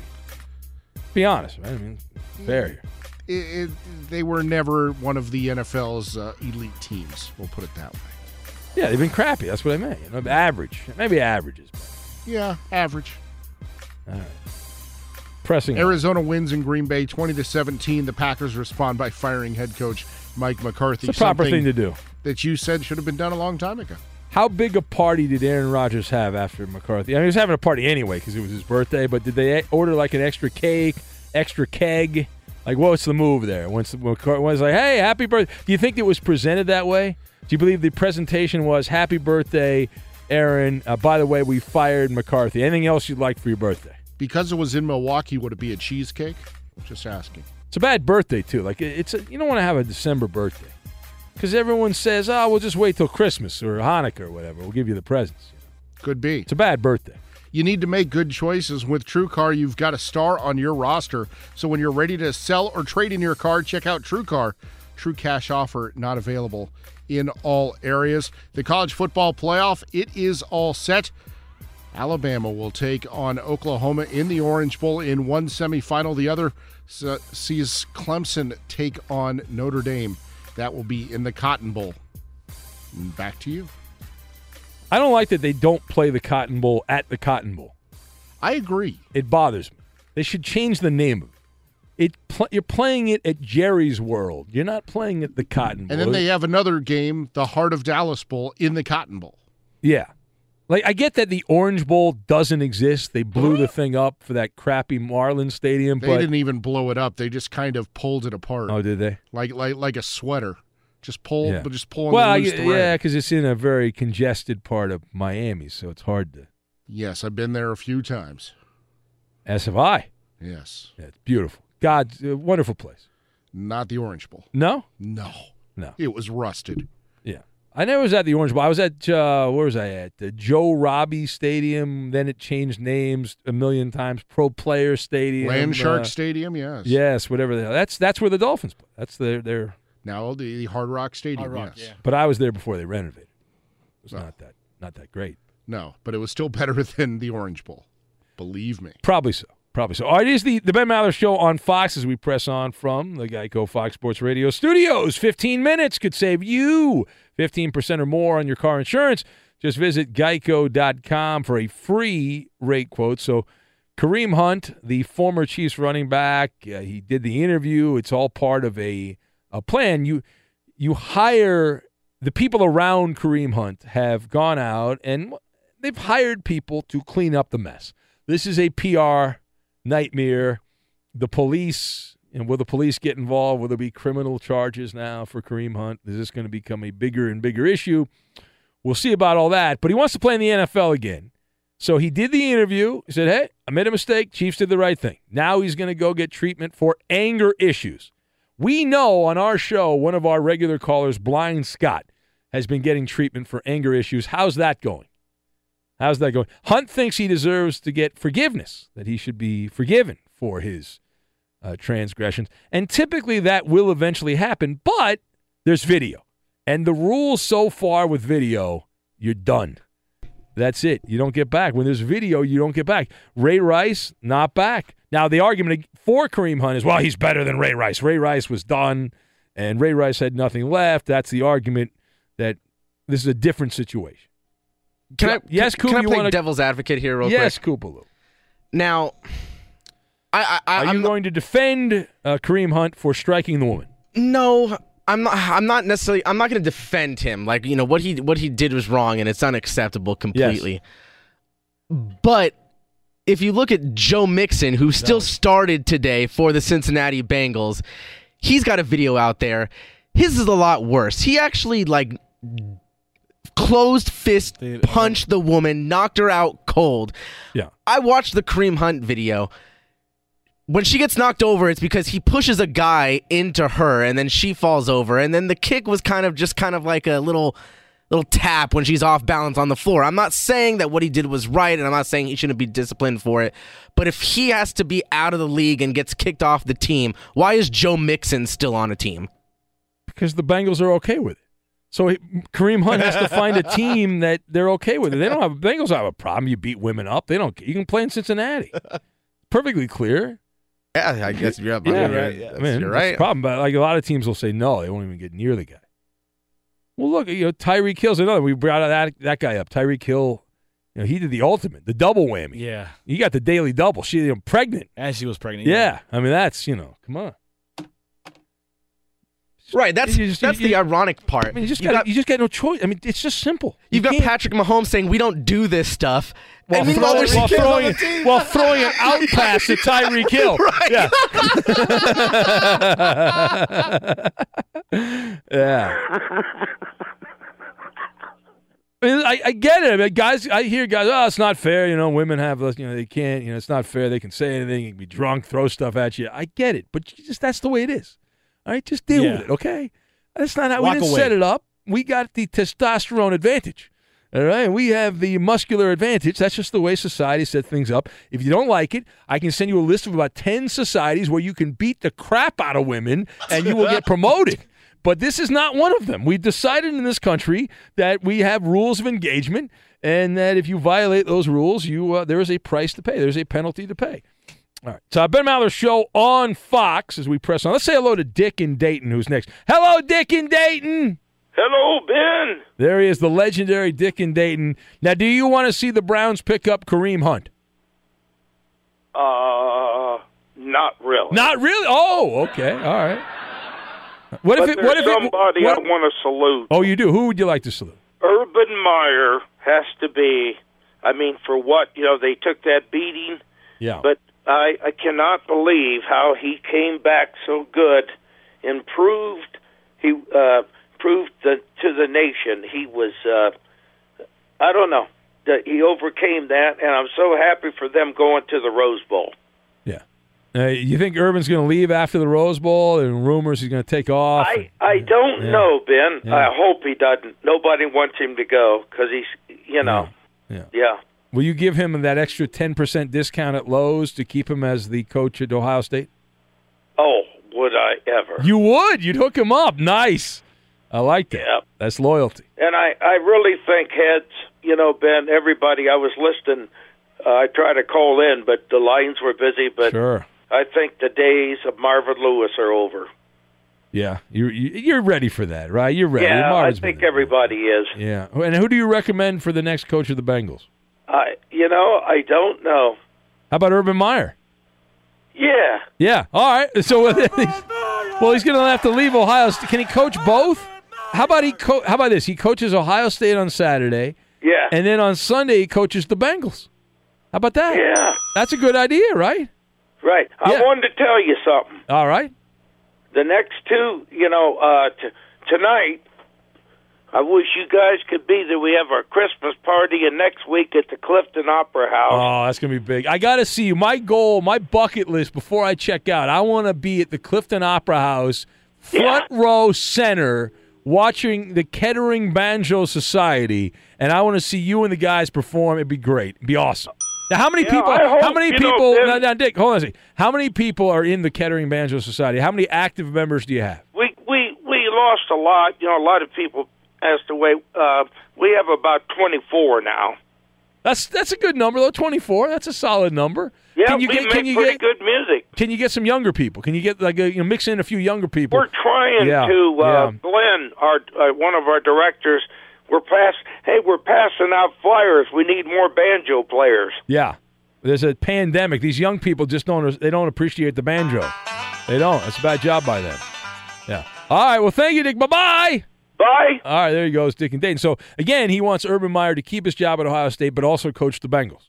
So I don't know how that would work, but I, I think on Sunday and Saturday, uh, you know, you know, well, the NFL doesn't play on Saturday usually, so you, you coach the Ohio It's State possible. as long as Ohio State only plays on Saturday, and then occasionally, you know, the Bengals will play a Thursday game or a Monday game, not very often because they're not very good, and then Urban can coach. Perfect. All right, we are going to get to coach, player, entertainer. If you want to play, call right now 877 99 on Fox. We'll get to that and we will do it next. The only thing better than listening to the Ben Maller Show live on the radio is to hear it again at your convenience on demand. The Ben Maller Show podcast is moving up the charts, unless it's not. Support this little radio show by subscribing to the podcast on iTunes and give it five stars. It'll help keep the show growing. It'll keep the bosses smiling. Now back to the Geico Fox Sports Radio studios and Ben Maller. And we are moments away from coach, player, entertainer. It's the holiday season. People say, I don't know what to get for the holidays. I say a bed. That's what I say. I guess I had a wonderful weekend. I caught up. I did not spend a lot of time on social media. Did not hang out with the trolls on social media. Uh, but I, I spent a lot of quality time in my sleep number bed. It was just wonderful. The new Sleep Number 360 smart bed helps make spirits bright and proven quality sleep for guys like me. Overnight, gas bags, and just regular people like yourself. Now, my sleep number setting is 50. My wife, uh, she's over at, at, at 40. So we, we disagree on what type of mattress we want. And a lot of couples disagree on mattress firmness. Sleep number beds are the bed that allows you to choose what's perfect for you. There's no need to compromise. You know, it's like, hey, don't worry, whatever she wants, she gets. I get it. She gets what you she wants, you get what you want, or vice versa. The new beds are so smart. How smart are they? They sense your every move and automatically adjust to you, keeping you sleeping comfortably throughout the night. So I advise you come on in, you're doing your holiday shopping, come in and see the newest Sleep Number 360 smart beds. This is not a bed, it is a brighter you for the holidays from $999. Sleep Number is the official sleep and wellness partner of the NFL. You're only going to find Sleep Number at one of their 575 Sleep Number stores. They're up to 575 now nationwide. Visit sleepnumber.com slash Maller. That's M A L L E R.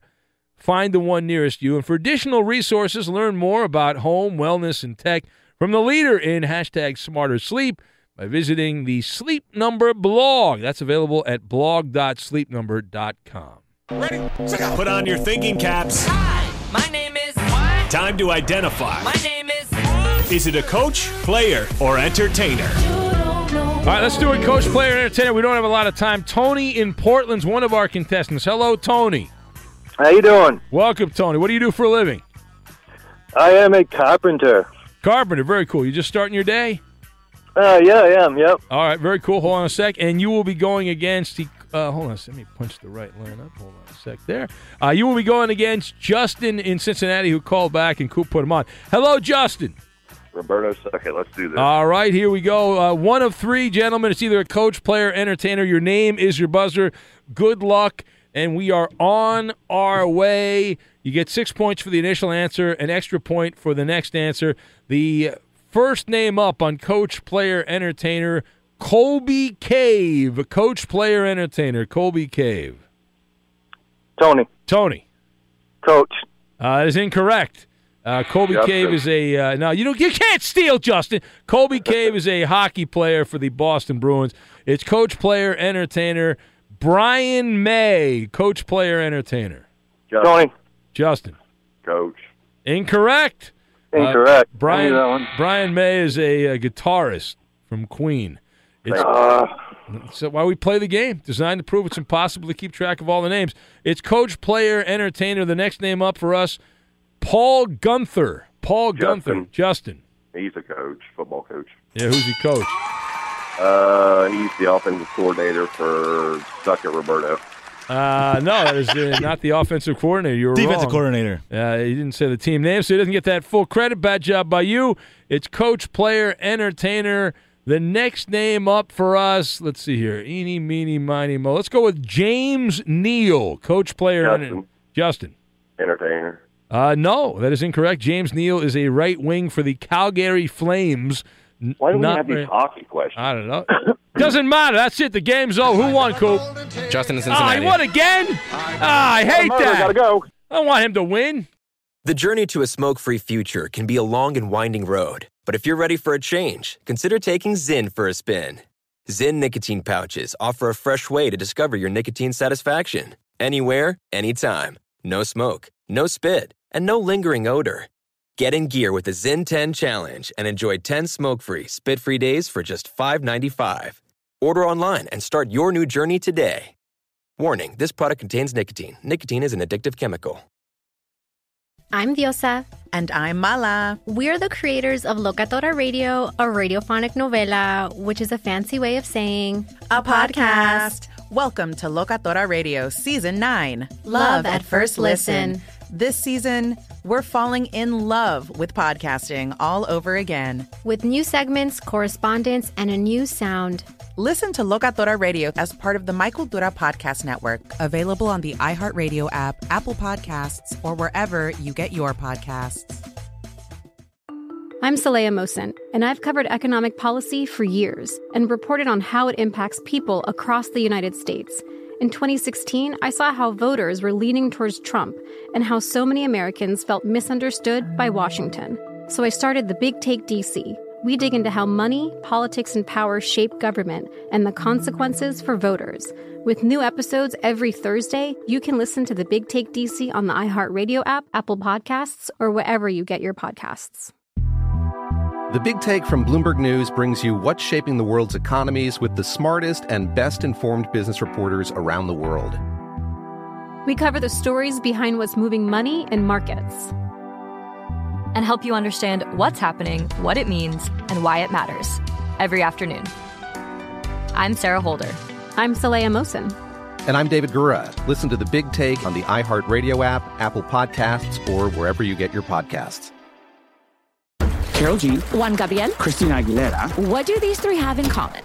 You mean apart from impeccable style, chart topping canciones, and drama? Facts, yes, all of the above are correct, but most importantly, they're some of the biggest Latin icons in the world. And they're just a few of the game changing Latin stars we're covering in Becoming an Icon Season 2. Listen to Becoming an Icon on the iHeartRadio app, Apple Podcast, or wherever you get your podcasts.